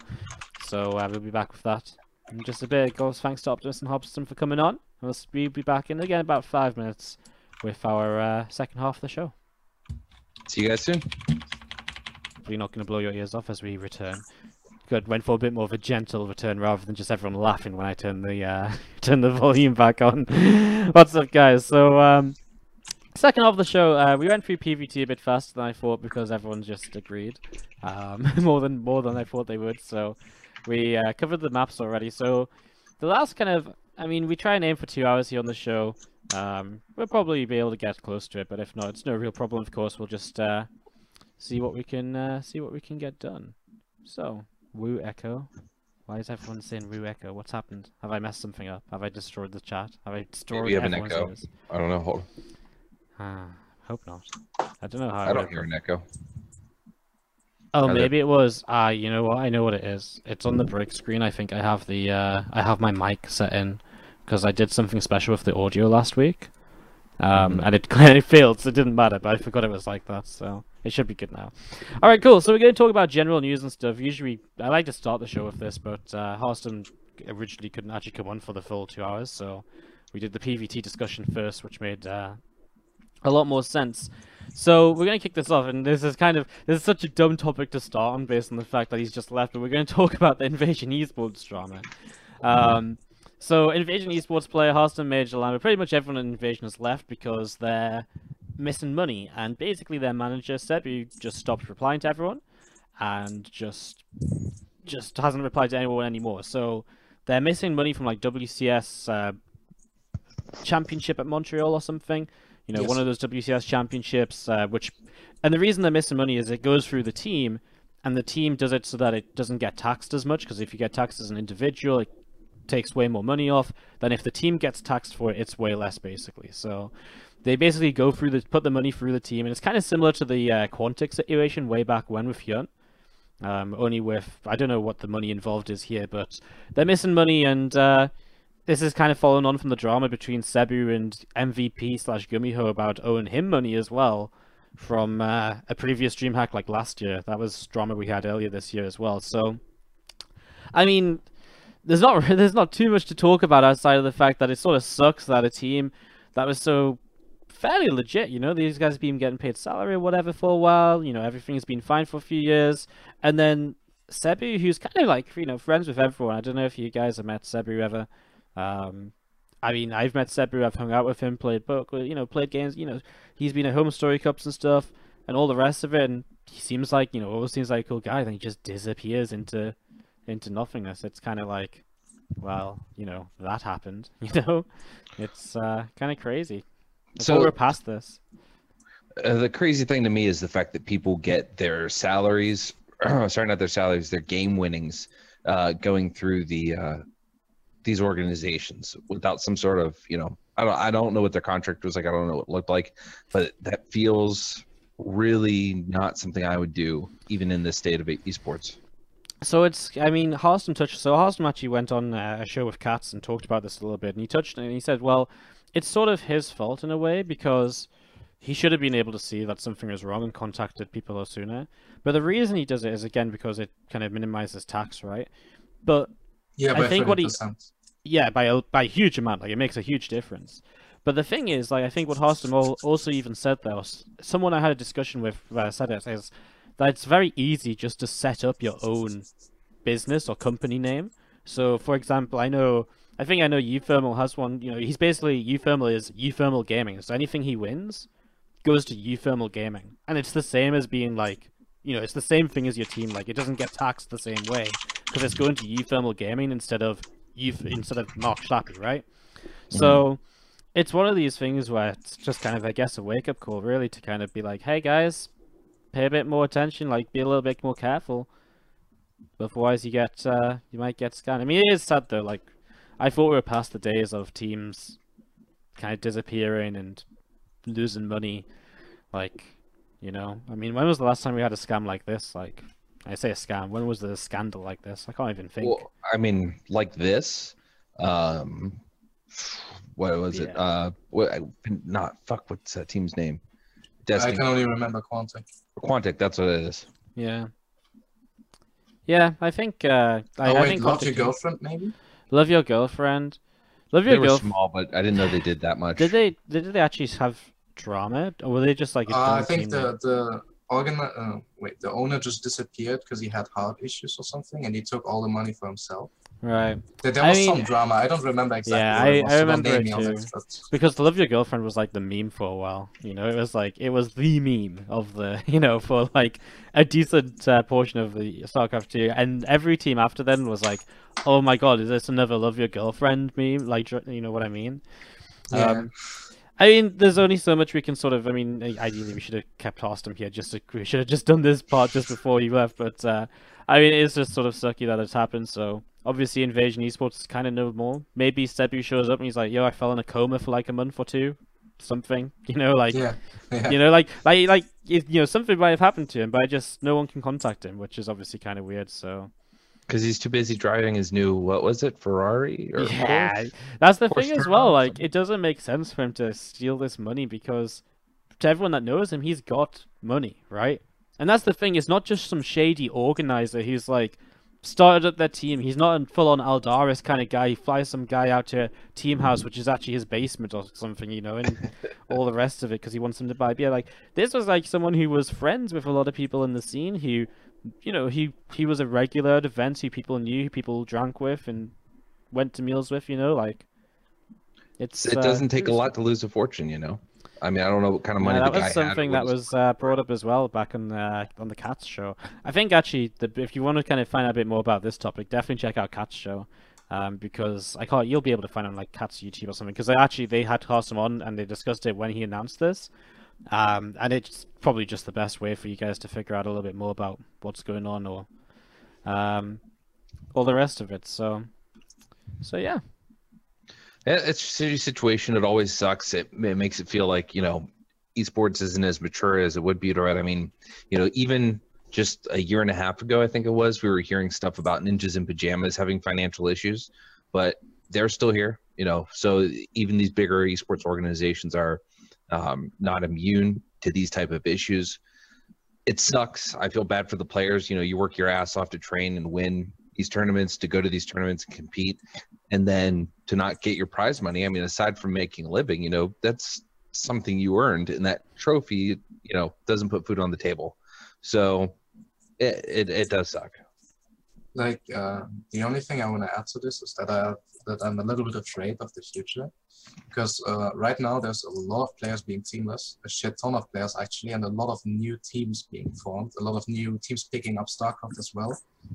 And I, I just genuinely hope the community doesn't pick pick up every team as a scam now, as a potential scam. Right. That's that was always my problem because I was always very defensive of like, uh, for example, one of the ones I was wrong on was Apocalypse Esports, and that was kind of recent. They didn't actually scam anyone of money, like they just died after like nine days.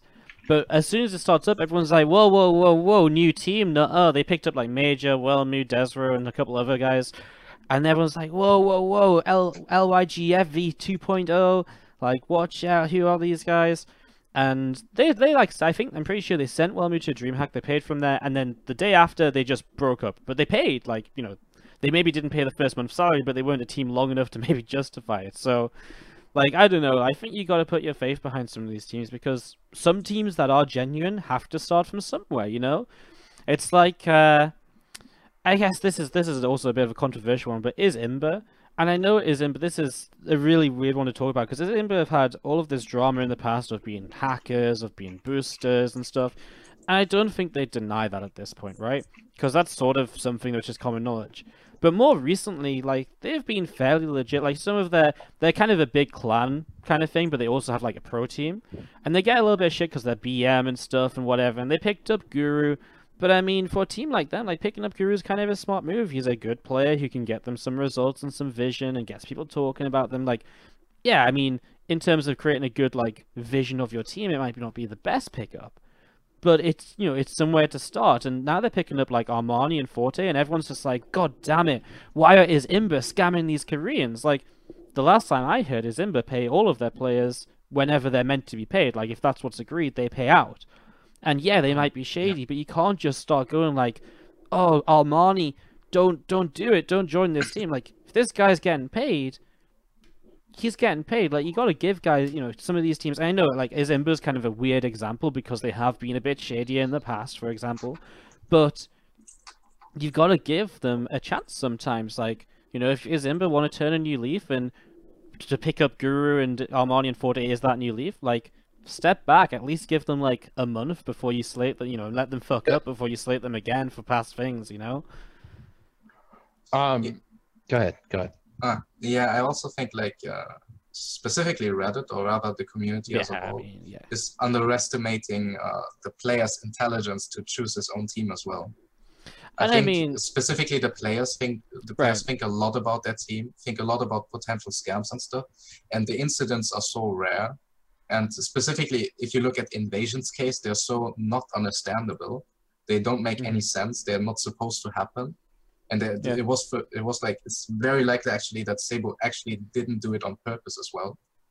If you go by facts, um, I, I, have a tough time uh, dealing with the community about this topic actually because I think uh, specifically the the the foreign players like somebody like Harstem, if, if if I may take him as an example, would put a lot of thoughts behind him joining a new team and uh, I, I just love to see a bit more support for the choice the players make from the community, actually, instead of pure hate on the team trying to scam away the players or trying to fool them or whatever.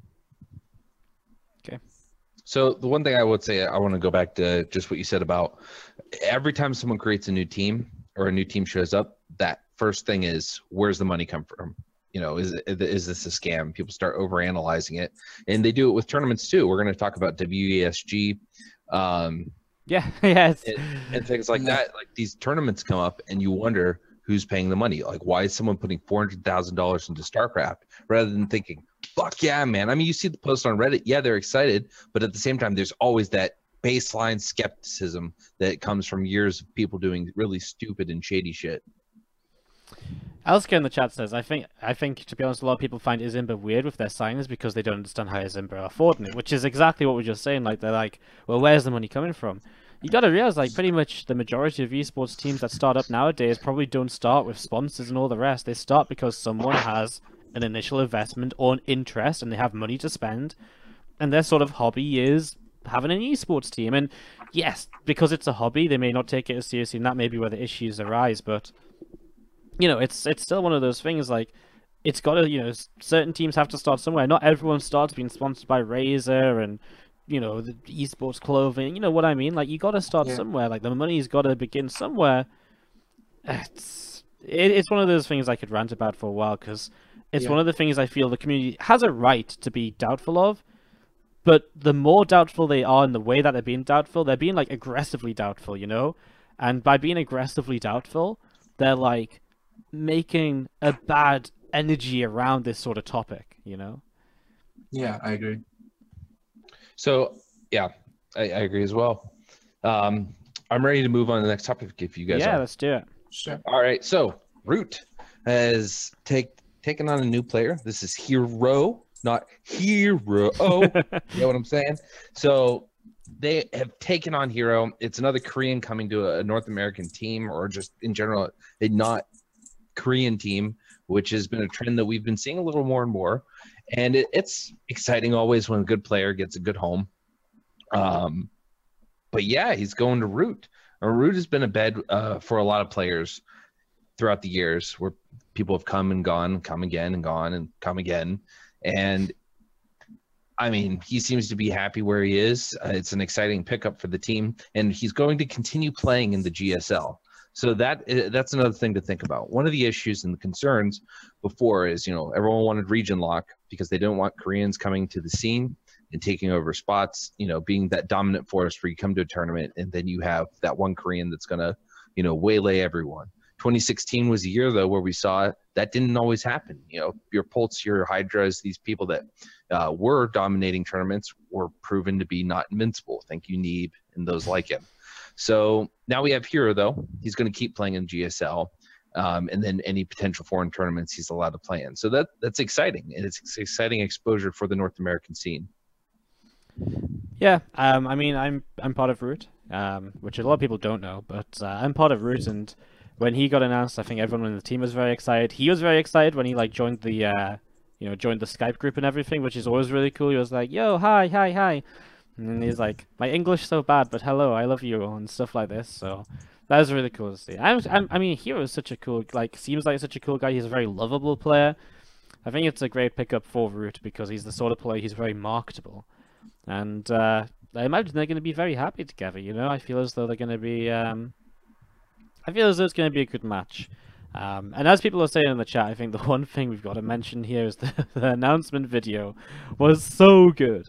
Um, it was so sick. I just played it on the stream, but without sound, it just isn't. It just isn't there because the sounds really, the song really makes it as well. It's uh, it's good. I like it though. It's um, Yeah. It's so I mean, you know, there's t- isn't too much to say about it. I mean, yeah, it's- exactly. it's another really good player coming to North America. Uh, unfortunately for Gemini, it's not the other hero, but That's true. He isn't But- actually moving to North America. He, but he will. Uh, I think he's not going to move to North America. He's going to stay in Korea. He's But it still go to the means, like- house. Is he really? Yeah, yes. With Okay, Kellezo and uh, Hydra. Oh, that's cool. Well, is pretty cool. well, yeah. I mean, but I mean, the thing is, even just being on a foreign team gives you more exposure and opportunities in foreign events anyway. Like, even if you're not going to move out here, like you still have more chance to get invited to something, or more chance to kind of get invited, even online stuff, you know. So I think that's uh, really cool. It just makes him more accessible as a player being on a foreign team. Yeah. I uh, think that's. I think... uh... Finished. No, no, I, I was just gonna say I think that's really cool. Um, I think the the sickest thing um, there's for that for, for Hero joining Root is uh, when I look at what Root made out of Hydra. Like before, he was Right. just another Korean, you know, and now he's like one of the sickest personalities. He's Dong Won, man. Yeah, he's, he's really sick. Like he's just ba- basically him learning English, him being on another level as a player as well, winning a lot more, having enjoying his time with Root, Root getting a lot of exposure with him. Likewise, Hydra getting a lot of exposure with Root. I think uh, it's it's a perfect fit, and I'm really excited for the future, especially if Hero uh, takes a step to North America, which he wants to do. At uh, I I think he wants to go over one time to go to IEM Katowice most likely. That's at least I- I have in, mi- in mind. Yeah, I think if uh, basically I think what they said is like if he if he has like a global tournament coming up or somewhere where it makes sense for him to go to the root house first, he would go to the root house. But I would imagine that's something more likely to be like DreamHack Austin than a European event because Uh, Austin is in isn't uh, isn't Austin circuit though? Right, okay, sorry, but like I imagine it'd be event that's in America, yeah, not I, I know uh, going. Katowice, though. you know. going. I think I think the idea is they don't want to say it outright, but I think the idea is BlizzCon. You know, I think that's the sort of yeah, because because actually it would work out really nice because I mean the root house is really close to BlizzCon, so it'd be really sick for him. Um, it's not so close to where they play the initial week if they do like the first week, but uh, that'd be cool. I think that's what they're uh, they're hoping for. That's what they're hoping he comes over for. But again, like I think if there's like an opportunity that makes sense, he would uh, kind of join. Um, actually brings us on to quite nicely. Good, good point here, Fia. I like this because IEM Katowice has been announced. Good job. That is this guy. Is he trying to Smooth take our jobs? man. I think we need to kick him off before he uh, takes us over. Like and like this is uh, crazy. Ouch. Um, I mean, yeah, I am kind of hits and it's uh, going to be a two hundred fifty thousand dollar tournament, an open bracket global event with good old server qualifiers back once again. It's kind of back to what IEM, kind of what IEM used to be. Um, honestly, IEM used to be this event where you would have so uh, the only difference is actually now it's server qualifiers, so anyone can try and qualify, but you must play the games on that server. So, for example, Europeans can qualify. Most, you know, you, anyone can play in the European qualifier, but the Koreans probably have a tough chance because it's really you know bad ping for them, right? so that's kind of the idea. Um, but it means that the NA qualifier is going to be stacked with Koreans and Europeans, and it's going to be absolutely brutal. So it's kind of like one of these events where the NA qualifier becomes the most stacked qualifier because not only do you have all the Koreans playing in it, but you also get all the top Europeans playing it as well. So, but it's uh, that's kind of the one difference. I mean, IEM always used to be this event with multiple qualifiers, which paid for your trip, and then there was also an open bracket at the venue, which they never really made that big of a deal of. But I think that might change this time around a little bit with Yeah. uh, how they run it. So, I mean, I remember the open bracket. They they cast the open bracket, but it always seemed to be one of these things that was like. I mean, as it is, it's like a preview to the event, but the open bracket really seems like large special. It's got two days of its own this time, so it's uh, it's looking to be really sick. I mean, I mean, I'm just gonna throw it to Fia. I mean, what's this sort of event mean for you? I mean, obviously it's a global event, so it's a bit different to like a circuit event, um, and you can still go to circuit events. But do you think it's cool from your perspective to be able to compete in a completely open bracket compared to like a circuit bracket? I think it, uh, it's absolutely perfect, to be honest. Uh, I think it's really good for the state where StarCraft is in right now. Because if you think about the pro scene declining a bit and losing players, it's gonna motivate a lot more lesser players to play in those open bracket events. Mhm. That's why I, I love the trend going to circuit events being open bracket as well. I think, for example, if I take myself as an example, those server qualifiers are always really brutal usually you would you would have to go through like five tough tough tough opponents like Snute Neeb not not Neeb sorry like Snute showtime a Harstem, uh, a MarineLorD you know and now it's just like you have a good run in a tournament you you, you maybe get one or two good opponents but you still get some money like it, it might not be like Right. 3000 or whatever but it's like 600 i believe for round Yeah. of 44 Yeah, round of 44, 600. which is really amazing for for an aspiring pro gamer like me Which I think is like.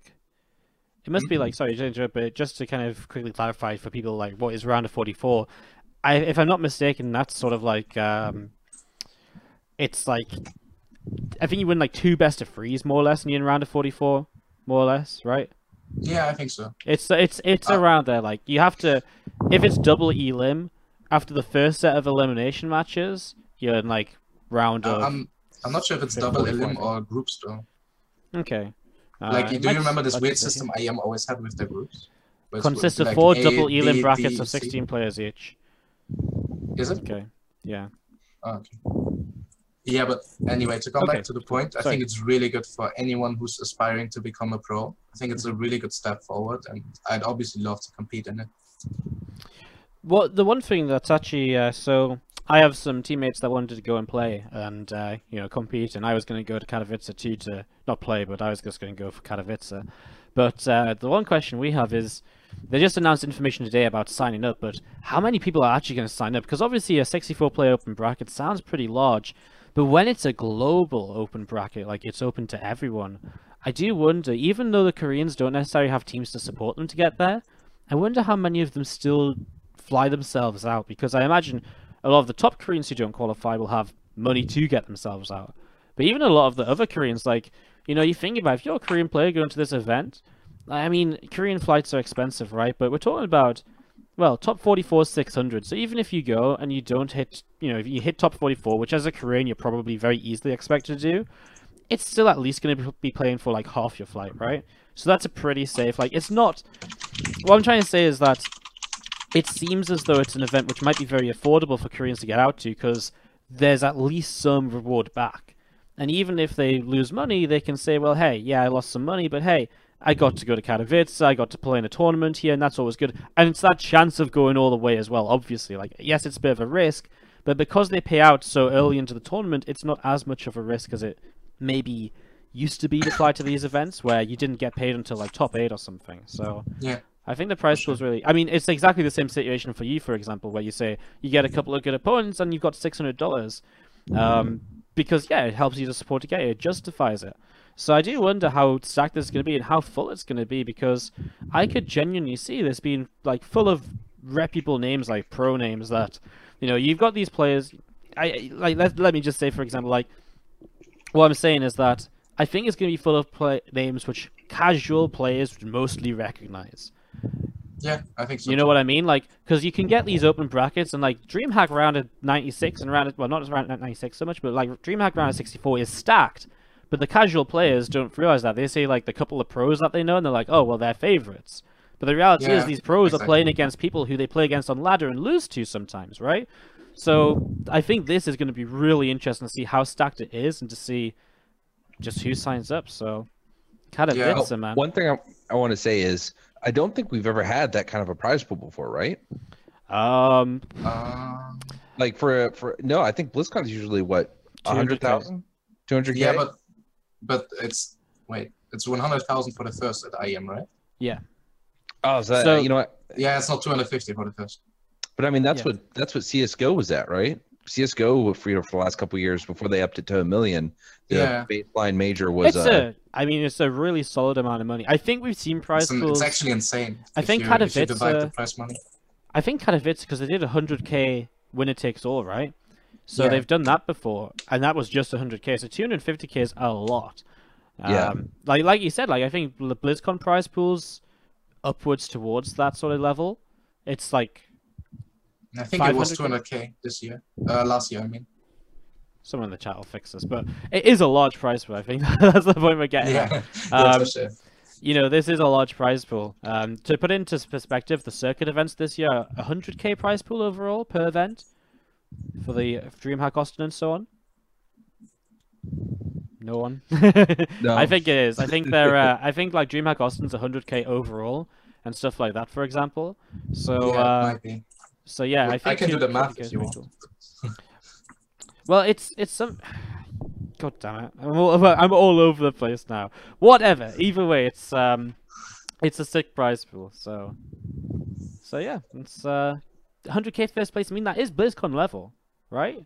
Yeah, for sure. yeah, yeah. It is BlizzCon actually. Yeah, it's basically BlizzCon prize pool. Um, like I like I think BlizzCon prize pool is a bit. Yeah, I think it more or less is BlizzCon prize pool because like it's even more, I BlizzCon- think. Yeah, you know what? It would be really easy to do just to open up the BlizzCon Wikipedia, like. Yeah. Well, you're the host, not me. Yeah, I don't I'm, I'm take doing over it. I'm, fi- I'm figuring it out. I'm getting us there, boys. I'm taking some action to actually figure something out. God damn it.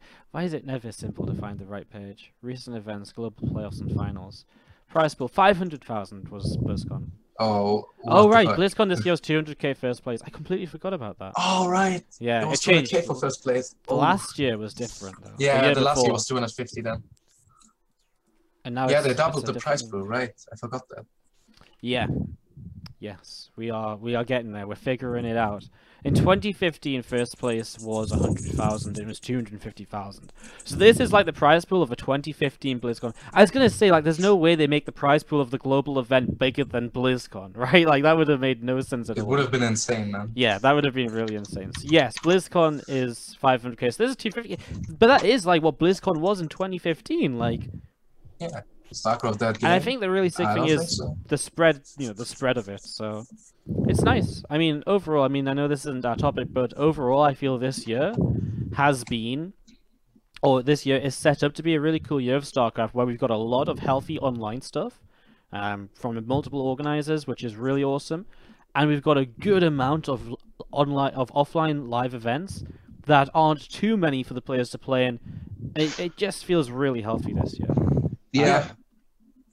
I, I think uh, you know I always like the idea. Uh, I know that there are a lot of reasons this couldn't work, but I like the idea of um, oh, sorry. Um, I like the idea of an online event that does like points, but it like serious points, right? Like where it plays into WCS so- somehow.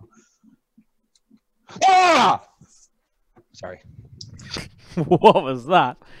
What That was the random autistic moment of the street. Uh, phase uh, phase one. Oh, phase one? Uh, No, no, no. They won. They won the round. Ah, for fuck's sake. God damn it!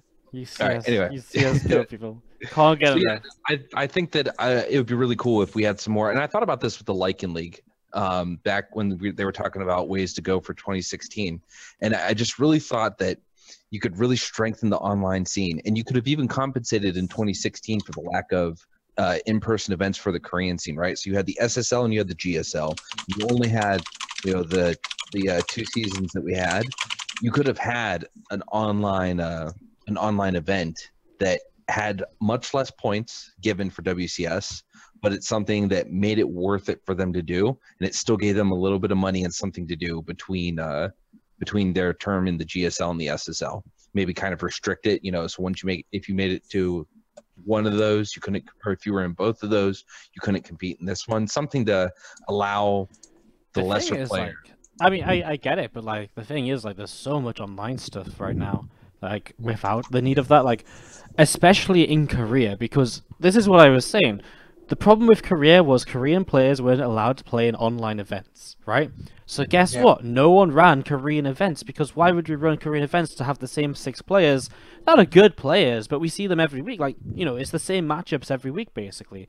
Now you can run a Korean event and you get. I mean, yesterday I had ByuN versus Zest in the finals of a hundred. Yeah, literally a GSL You, you know what I mean? Like they're allowed to play in these events and they want to play in these events. So now there is a lot of events in Korea. I mean, there is Base Trade TV Star League. I've got the Wardi TV Weekly. The Leifeng Cup is coming back. The SGL Cup is coming back, which is like not necessarily Korean only, but it's quite Korean dominated. Like that is literally there's a Limo League as well. How could I forget? You know, that's literally you could not actually spread all of those out into different days. They actually overlap. That's how much online stuff there is to play in on Korea. I actually think the European scene needs more online stuff this year because the event organizers are just saying, you know, I, I mean, I'm, I'll say it myself. Why would I put hundred dollars in to run an event on Europe which gets 500 to 1,000 viewers when I can run an event on Korea that gets one and a half, two and a half thousand viewers because they just have the better players that people want to watch. This is a good topic for another time because I think we should keep moving. You're we got triggering me right other things to talk- I, I, I, insane. I know, but it's true. Like that's the thing. Like you got to think That- about that's the fact with what you're triggering me. It's not Yeah. true, but sure. It's but but what I'm saying is like I think this. What I'm just trying to say is like this year for StarCraft 2 feels very healthy because StarCraft 2 is a game that can survive online because it's easy to run stuff online for it. It doesn't need a large prize pool because it's a one v one game, you know, and that's really good. And with a good amount of offline events as well, boom. I think this year's gonna be really good. Anyways, Lycan, take us away from this. Save Fear. All right, where are we going to next? Um, the Korean players dominate WESG, so this might be a little preview of what we're going to see coming up in uh, uh, IEM Katowice. But you know, Koreans got to come in and compete uncontested. They did do regional qualifiers, but uh, my web browser is screwing up for a second, so I can't scroll down on the. Uh, So the I think basically uh, everyone said like the real final, the real event was the uh, not even the Asia Pacific qualifiers because that was only Ty and Maru anyway, but the Mhm. actual Korean qualifier, which was played all the way back on October fifteenth and had. I mean, it had like TY Innovation semifinals, Maru, you know, it had everyone in it. It was just a massive open bracket Korean event, and all the Koreans played. And you know, they had like ByuN Zest in the second round, for example. So you know, this this was kind of one of those events where it was always going to be dominated by. It wasn't necessarily always going to be dominated by the Koreans. In fact, with only two Koreans going, it had more chance to be dominated by non-Koreans, right? yeah, But the Koreans ended up dominating. Is kind of the storyline, I guess. I mean, Uh, and there's some good Koreans. Ty has been Yeah. pretty good for a while, and Maru's Maru. Even if he didn't make it to BlizzCon last year, that was more just a circumstance of the, uh, or a product of circumstance rather than a lack of Maru's skill, because we very much know what he is. What do you think? Mm, well, I have a tough time with ag- with agreeing on that Koreans were dominating this tournament. Well, actually, They 'Cause, so uh, so Ty did lose to Kelazhur, right? He lost to Kelazhur 2-0, and he also dropped a map to Showtime, and he also dropped a map to Cham. But then they went into the playoffs, and in the playoffs, let's bring it up on the uh, on the screen. In the playoffs, Mario went 3 against Mario went 10-0 in groups. He went 3-0 against Scarlett, then in the quarters, and 3-0 against Showtime. And Ty went 3-0 Stefano and 3-0 Neeb to get to the finals. Yeah, but So- um, sure, go ahead. I was just gonna say, like, I I feel as though the groups were kind of close, but like when it came to it, like these guys were just above the rest of the playing field when it came to like the playoff day. Yeah, but um, I feel like Mario against Scarlett was was the only series where could, we could really see that the Koreans were dominating. Okay. Uh, a bit. I, I only think you can take that one actually, because um, Neeb against uh, was it Neeb against TY and Mario against Yes. Showtime? Yeah, I believe it was that way. Uh, first of all, Terran imbalance.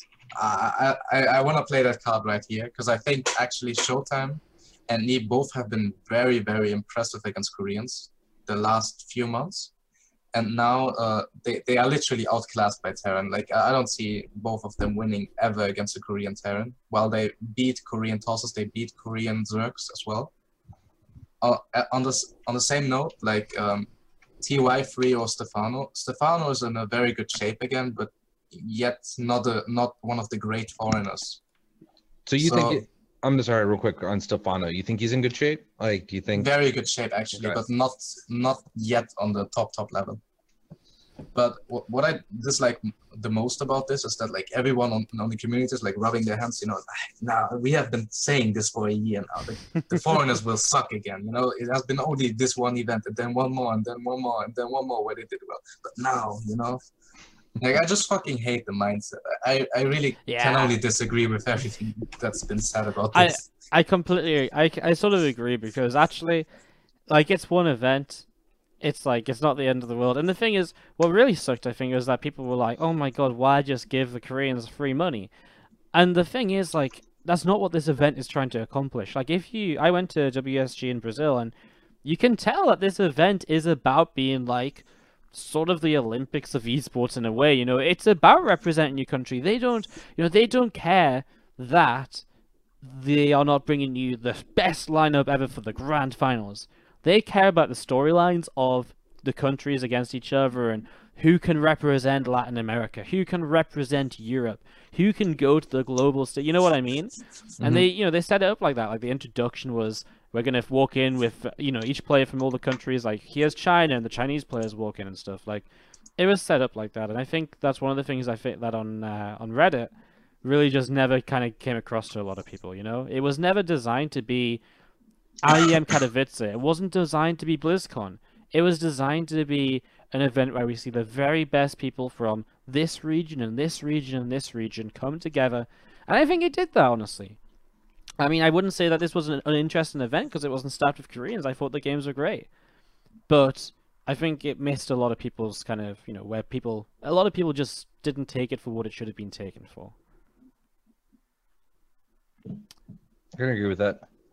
Yeah. I also think it was an Um, odd. It was just like an odd event. Like we, it was announced that we didn't hear a lot about it, and then you know a little bit of stir up. Well, I mean, they the the organization let lot, left a lot to be desired. I'm pretty sure they booked casters. I mean, I know they booked casters within like you know two or three days before the events. Like I mean, I mean, I literally got told on like Sunday that I would- that I could go and cast in Brazil. I got on a plane on like Tuesday or Wednesday. You Sunday, know, like Sunday, Sunday.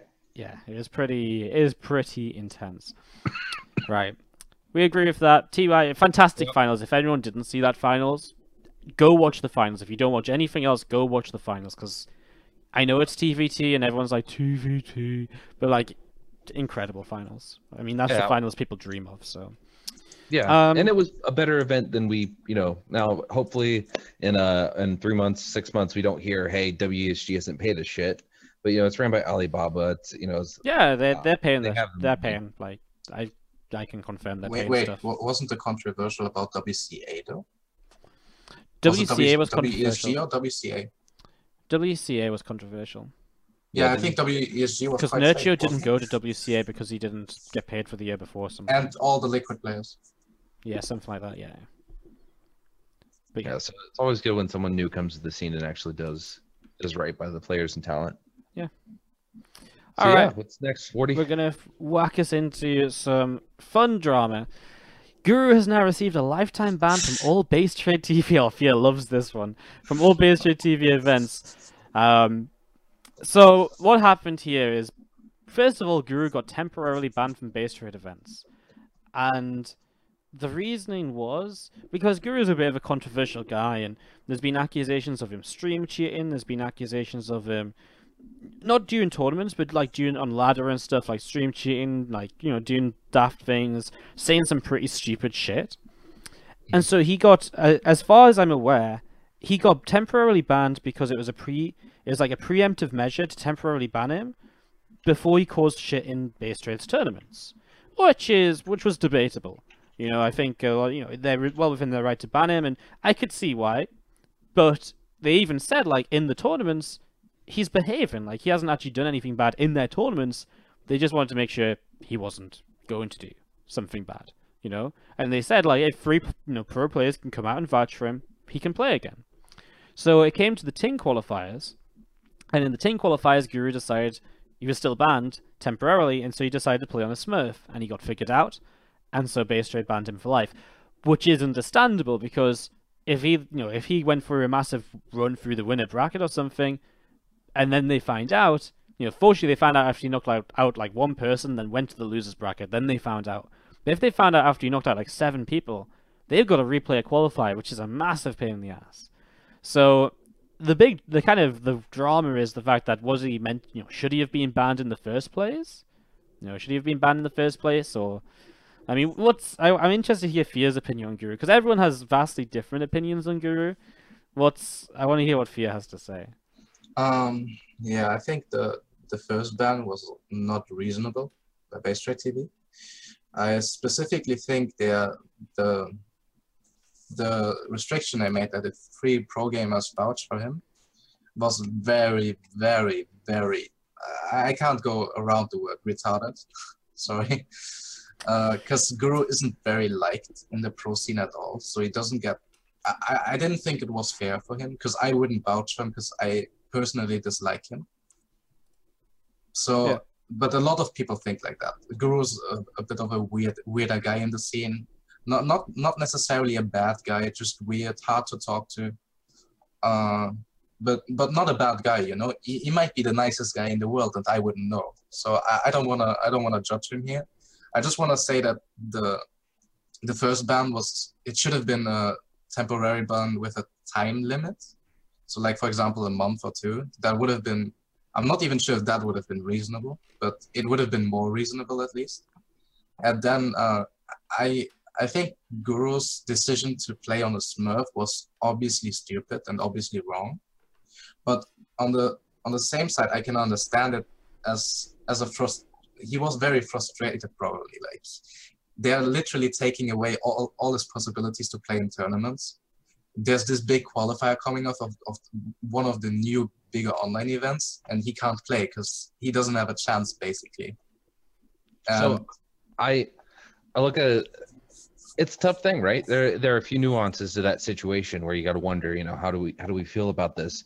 I agree that um i don't really know the full circumstances of the of the first situation but i've heard a lot of people that i respect say that it was kind of you know not deserved that first ban um, or at least the the severity of it and whatnot. But then you know to circumvent it, you got to put the blame on on Guru, right? You took the risk, regardless of the how you ended up in that situation.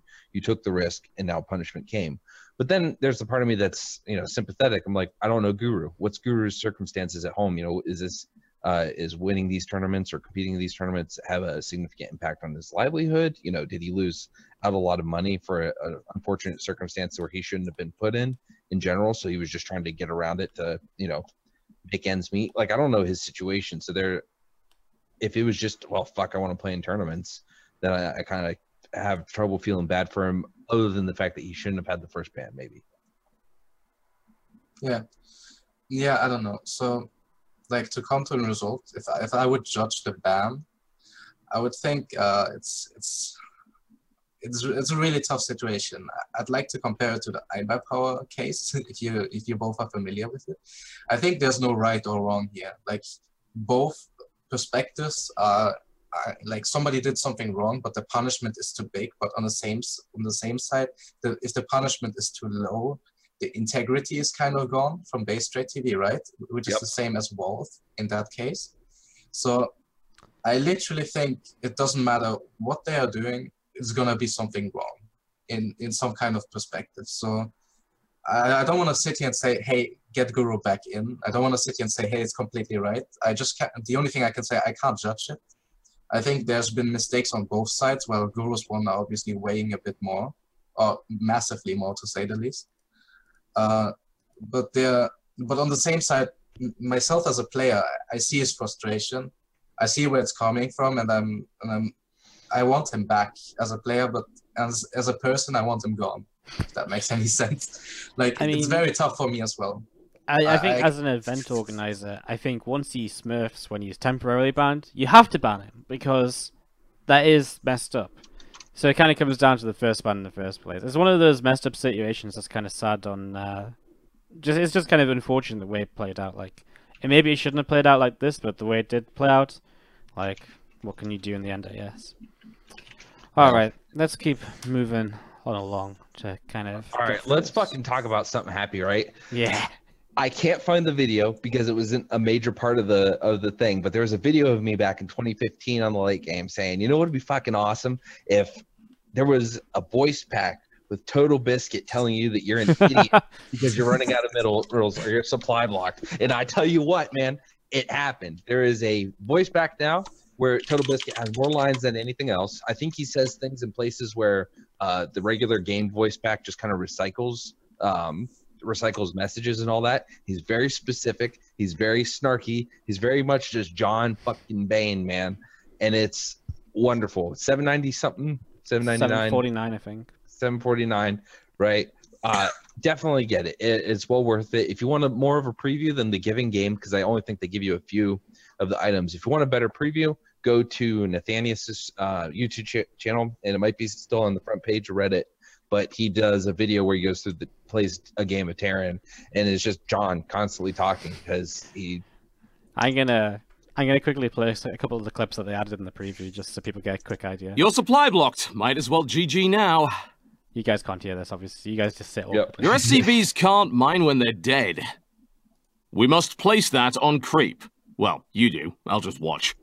They're pretty fun. I think this is the thing. Like, uh, so they've added in a few announcers lately, which is you know when I say announcers, they are these. Um, basically, it's it's exactly the same as this, where they replace kind of the standard voice lines with players, you know, from people from the lore.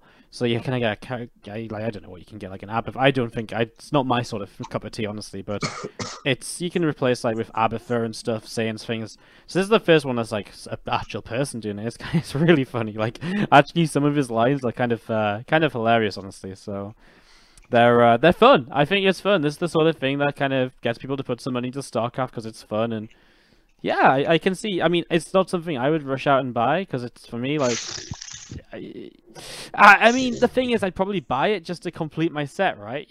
okay, I'm the odd one out. I think it's fun. It's just for me, I, I I just like to play the game and try and be bad some more. You know, I don't need Total Biscuit to tell me I'm bad. I know it already, but it is fun. But it isn't something I rush out for. I'd rush out to buy a portrait to collect it. You know, because I'm that's that's my sort of thing. But but I mean, Fia, you you obviously like it. Do you use a an announcer in the game? Ah, no. I don't. No. Because there's one simple reason. I can't pay online because I'm not 18 yet. And my parents don't have an option either. Else I would buy, I'd fucking buy it. I would have bought the 16 portraits from uh, from the BlizzCon as well, but I legitimately can't. Um, Wardi is saying that the in-game store is not the s- or not Wardi. Revenge Toaster says the in-game store is not the same as the shop in the browser. Oh, is that saying like you get a different portrait for the browser? I don't know. I don't know. I don't Hmm. know. Either way, go out there Either and way, buy it. I'm get not it. being paid by Blizzard to say that. Buy that shit. Yeah, I, I, I mean, I, it's something that you can buy to support StarCraft. and It is fun, and uh, and yeah, cool. Total biscuit announcer done. All right, so I wanted to add one thing in quickly. So we were going to talk a bit about Nation Wars, but we actually filled uh, the time pretty well, anyways. So uh, we're not going to. I mean, Nation Wars was won by the Koreans. It was some good series. I highly advise you go watch them. It was StarCraft.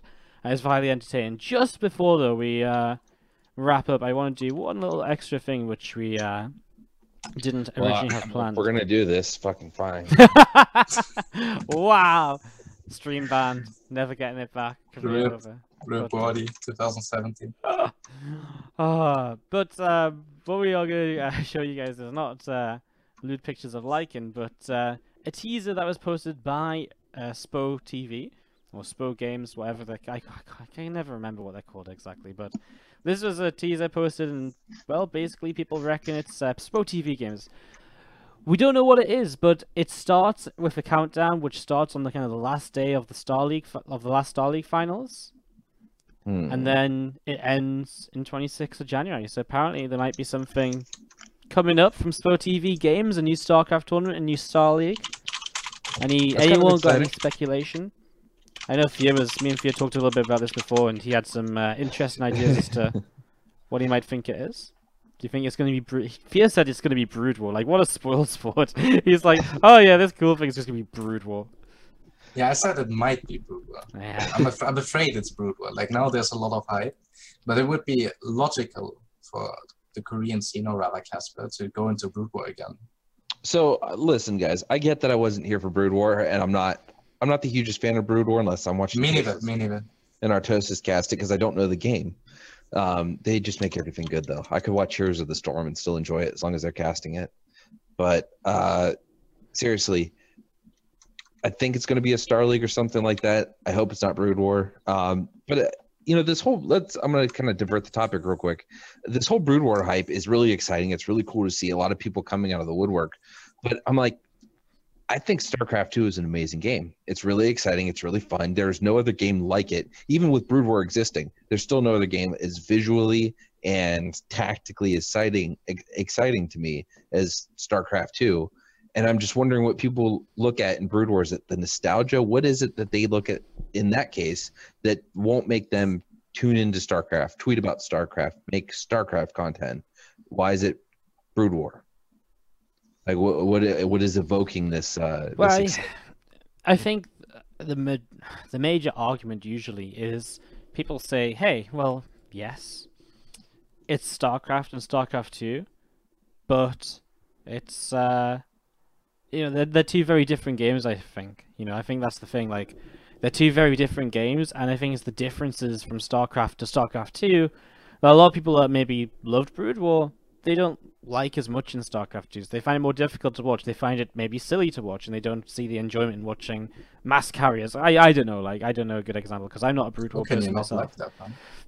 But I mean, to be fair, like there's certain things in StarCraft 2. I mean, here's the thing, because I don't know what happened in StarCraft, but in StarCraft 2, I know there's certain things I don't think is very fun to watch either, and doesn't get me, and sort of makes me think like, why do we watch these kind of games? Because they're kind of stupid. And I think it's like, I mean, there's a bit of nostalgia there, but I think for a lot of people, StarCraft was just this super great thing, and then there's certain aspects of StarCraft 2 that just changes it in a way, and it's like, it's just ruined it for them slightly, and they just can't quite get behind it, I guess. I don't know, like I don't see it because I didn't really grow up with Brood War or anything. I got into StarCraft 2 after StarCraft 2 was released. Um, you know, early like late 2011 I got into StarCraft 2. So for me, trying to watch Brood War is like I can sort of watch and sort of appreciate sometimes if I can kind of get what's going on, but I'm just like well for me like the graphics are just too you know they're just too too bad for me to enjoy. Like That- I enjoyed. it. I mean, I watched you know, I watched ASL and it was it was cool. It was fun. And I, I could appreciate that there was some really sick shit going down and the flashes of God. But it doesn't get me excited like StarCraft 2 is, right? So I think it's one of those things where just people just like different things, I guess, and I think you just can't expect them to like it because it's StarCraft and StarCraft 2. Like they're more different than they're more different than you realize, I suppose. I mean that's my my take on it. I don't know. I, know, I can agree with that. So anyway, uh, get, getting this back on track. Um, I think I think it is gonna it's gonna be something Star League related. I think that was a really good thing for people to you know put together. But if you're wrong, you're gonna fucking have fucking Wax Angel logging in to Reddit and tearing your asshole a new one because he has no tolerance for uh, people being wrong. Did you guys see that? Uh, not gay dragon deleted his his account. Yeah. because, uh, yeah. he I posted didn't actually. He posted something about um a potential I can't remember what it was, I think it was about a Star so League or it was like about. Uh, was it not about uh, Afreeca creating a StarCraft team? They said, Uh, yeah, that's "Oh, what it was. Yep. they yeah he said like uh, oh yeah afreeca are going to fund a starcraft team and in reality they said they're going to fund team competition was it so i think yeah i think instead of making a starcraft team they were going to make a team league i suppose and uh, so, yeah he got brutalized so hard that he deleted his reddit account The fuck? Yeah, Yeah. that can be rough, man. and that can be rough. All right um we're going to just wrap it up there because that's a pretty solid two hours. I didn't actually think we'd uh we'd fill so much time with the general news but we had some good chats and always uh always fun to chat. This is why you know this is why i wanted a talk show because i feel as though i can just talk about starcraft all the time you know? And it's uh it's lovely isn't it? Such a great game. So much going on as well like two weeks and like had so many different pieces of news so we didn't even really get to talk much more about nation wars and stuff uh it's crazy crazy what Nation happens Wars was good. yeah nation wars was good was really good. there you go. That that's all you need, guys. Like we didn't even need to discuss it in detail. It was just good. Go watch it. um, all right, let's wrap this thing up. Let's go right to left and kick it off with our last remaining guest, Fia. Thank you so much for joining us. Thank you for actually sticking around and not being a slacker like certain Dutch representatives that were on the stream earlier. Dutchess, man. Always the same. Um, where can people Never find you? point. Where can people download your dick pics? Tell us all about it. Well, uh, we'll wait one more year with the dick pics, okay? uh, well, you can find me at that pic, uh, dpixtier. Uh, oh man, this is way too cringy. Fuck you, No, John. go ahead. Go ahead. You can find him Yeah, at thank, thanks, John, for having me. Thanks for the good talks. Thanks to my team. Gonna keep it simple.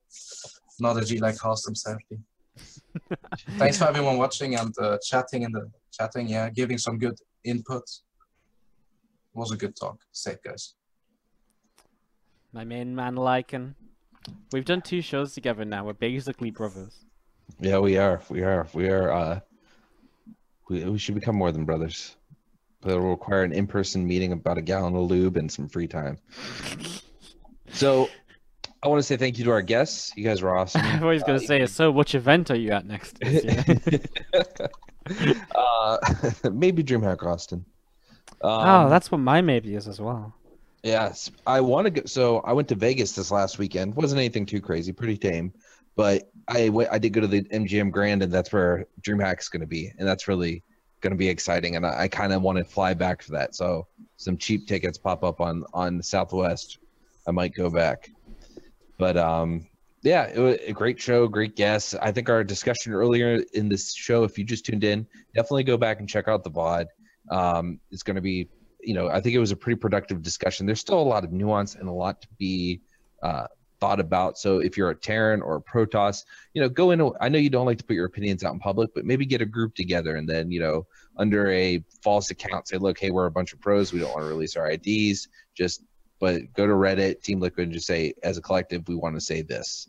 Um, and then I don't know, just find some way to uh, to get your opinions and your analysis out there and get other people talking about it. Because at the end of the day, we want the change that's best for the game in the long run, not the change that's going to immediately make Protoss feel better about the the situation. Um, and not that Protoss don't deserve to feel good about the situation. I'm just saying, you know, we want the game that's to, you know, be good for everyone. We want Terran to suddenly, you know, go back to 30% win rate versus Protoss. Anyway, so thank you uh thank you guys for coming on wardi thank you for putting the show together doing the notes every week and uh you know giving me a, a platform to come up here and, and bullshit for a little bit i appreciate it Appreciate you coming on, buddy, and Fear as well. Oh, and if if you have twitter uh, i haven't asked for twitter followers in a long time so i want to bring back my hoary ways uh and just follow me at like and gtv pretty please boom. Just like that, he goes full out once again. Obviously, thank you, Like, for being co-host. Thank you, Fear, for sticking it out to the end, and also to Harstem and Optimus for the. Uh, It was a good discussion earlier. It's very hard to obviously discuss kind of things theoretically, right? Because you say one thing, you have no idea what's really going to change. You know, he would have thought TVP would actually be Terran favored at one point in life. Never did I think that. So, pretty crazy stuff. But uh, great discussion earlier. It was fun to actually get some gameplay discussion going. I do want to try and uh, every kind of we do the show once every two weeks, and I do want to try and get some like gameplay discussion on the show every time because I think it's cool. I think it's you know something people sh- should be able to talk about and listen to. Um, so yeah, we're gonna try and keep the gameplay discussion coming. Next show probably in two weeks' time, same time, same place, unless uh, the world blows up or unless someone one of us actually has something to do, I guess. Um, but it'll be in about two weeks' time. Uh, information will go on Team Liquid. If you miss the show, it'll go up on YouTube. I'd say through the night, but I probably won't get to update the information until tomorrow morning.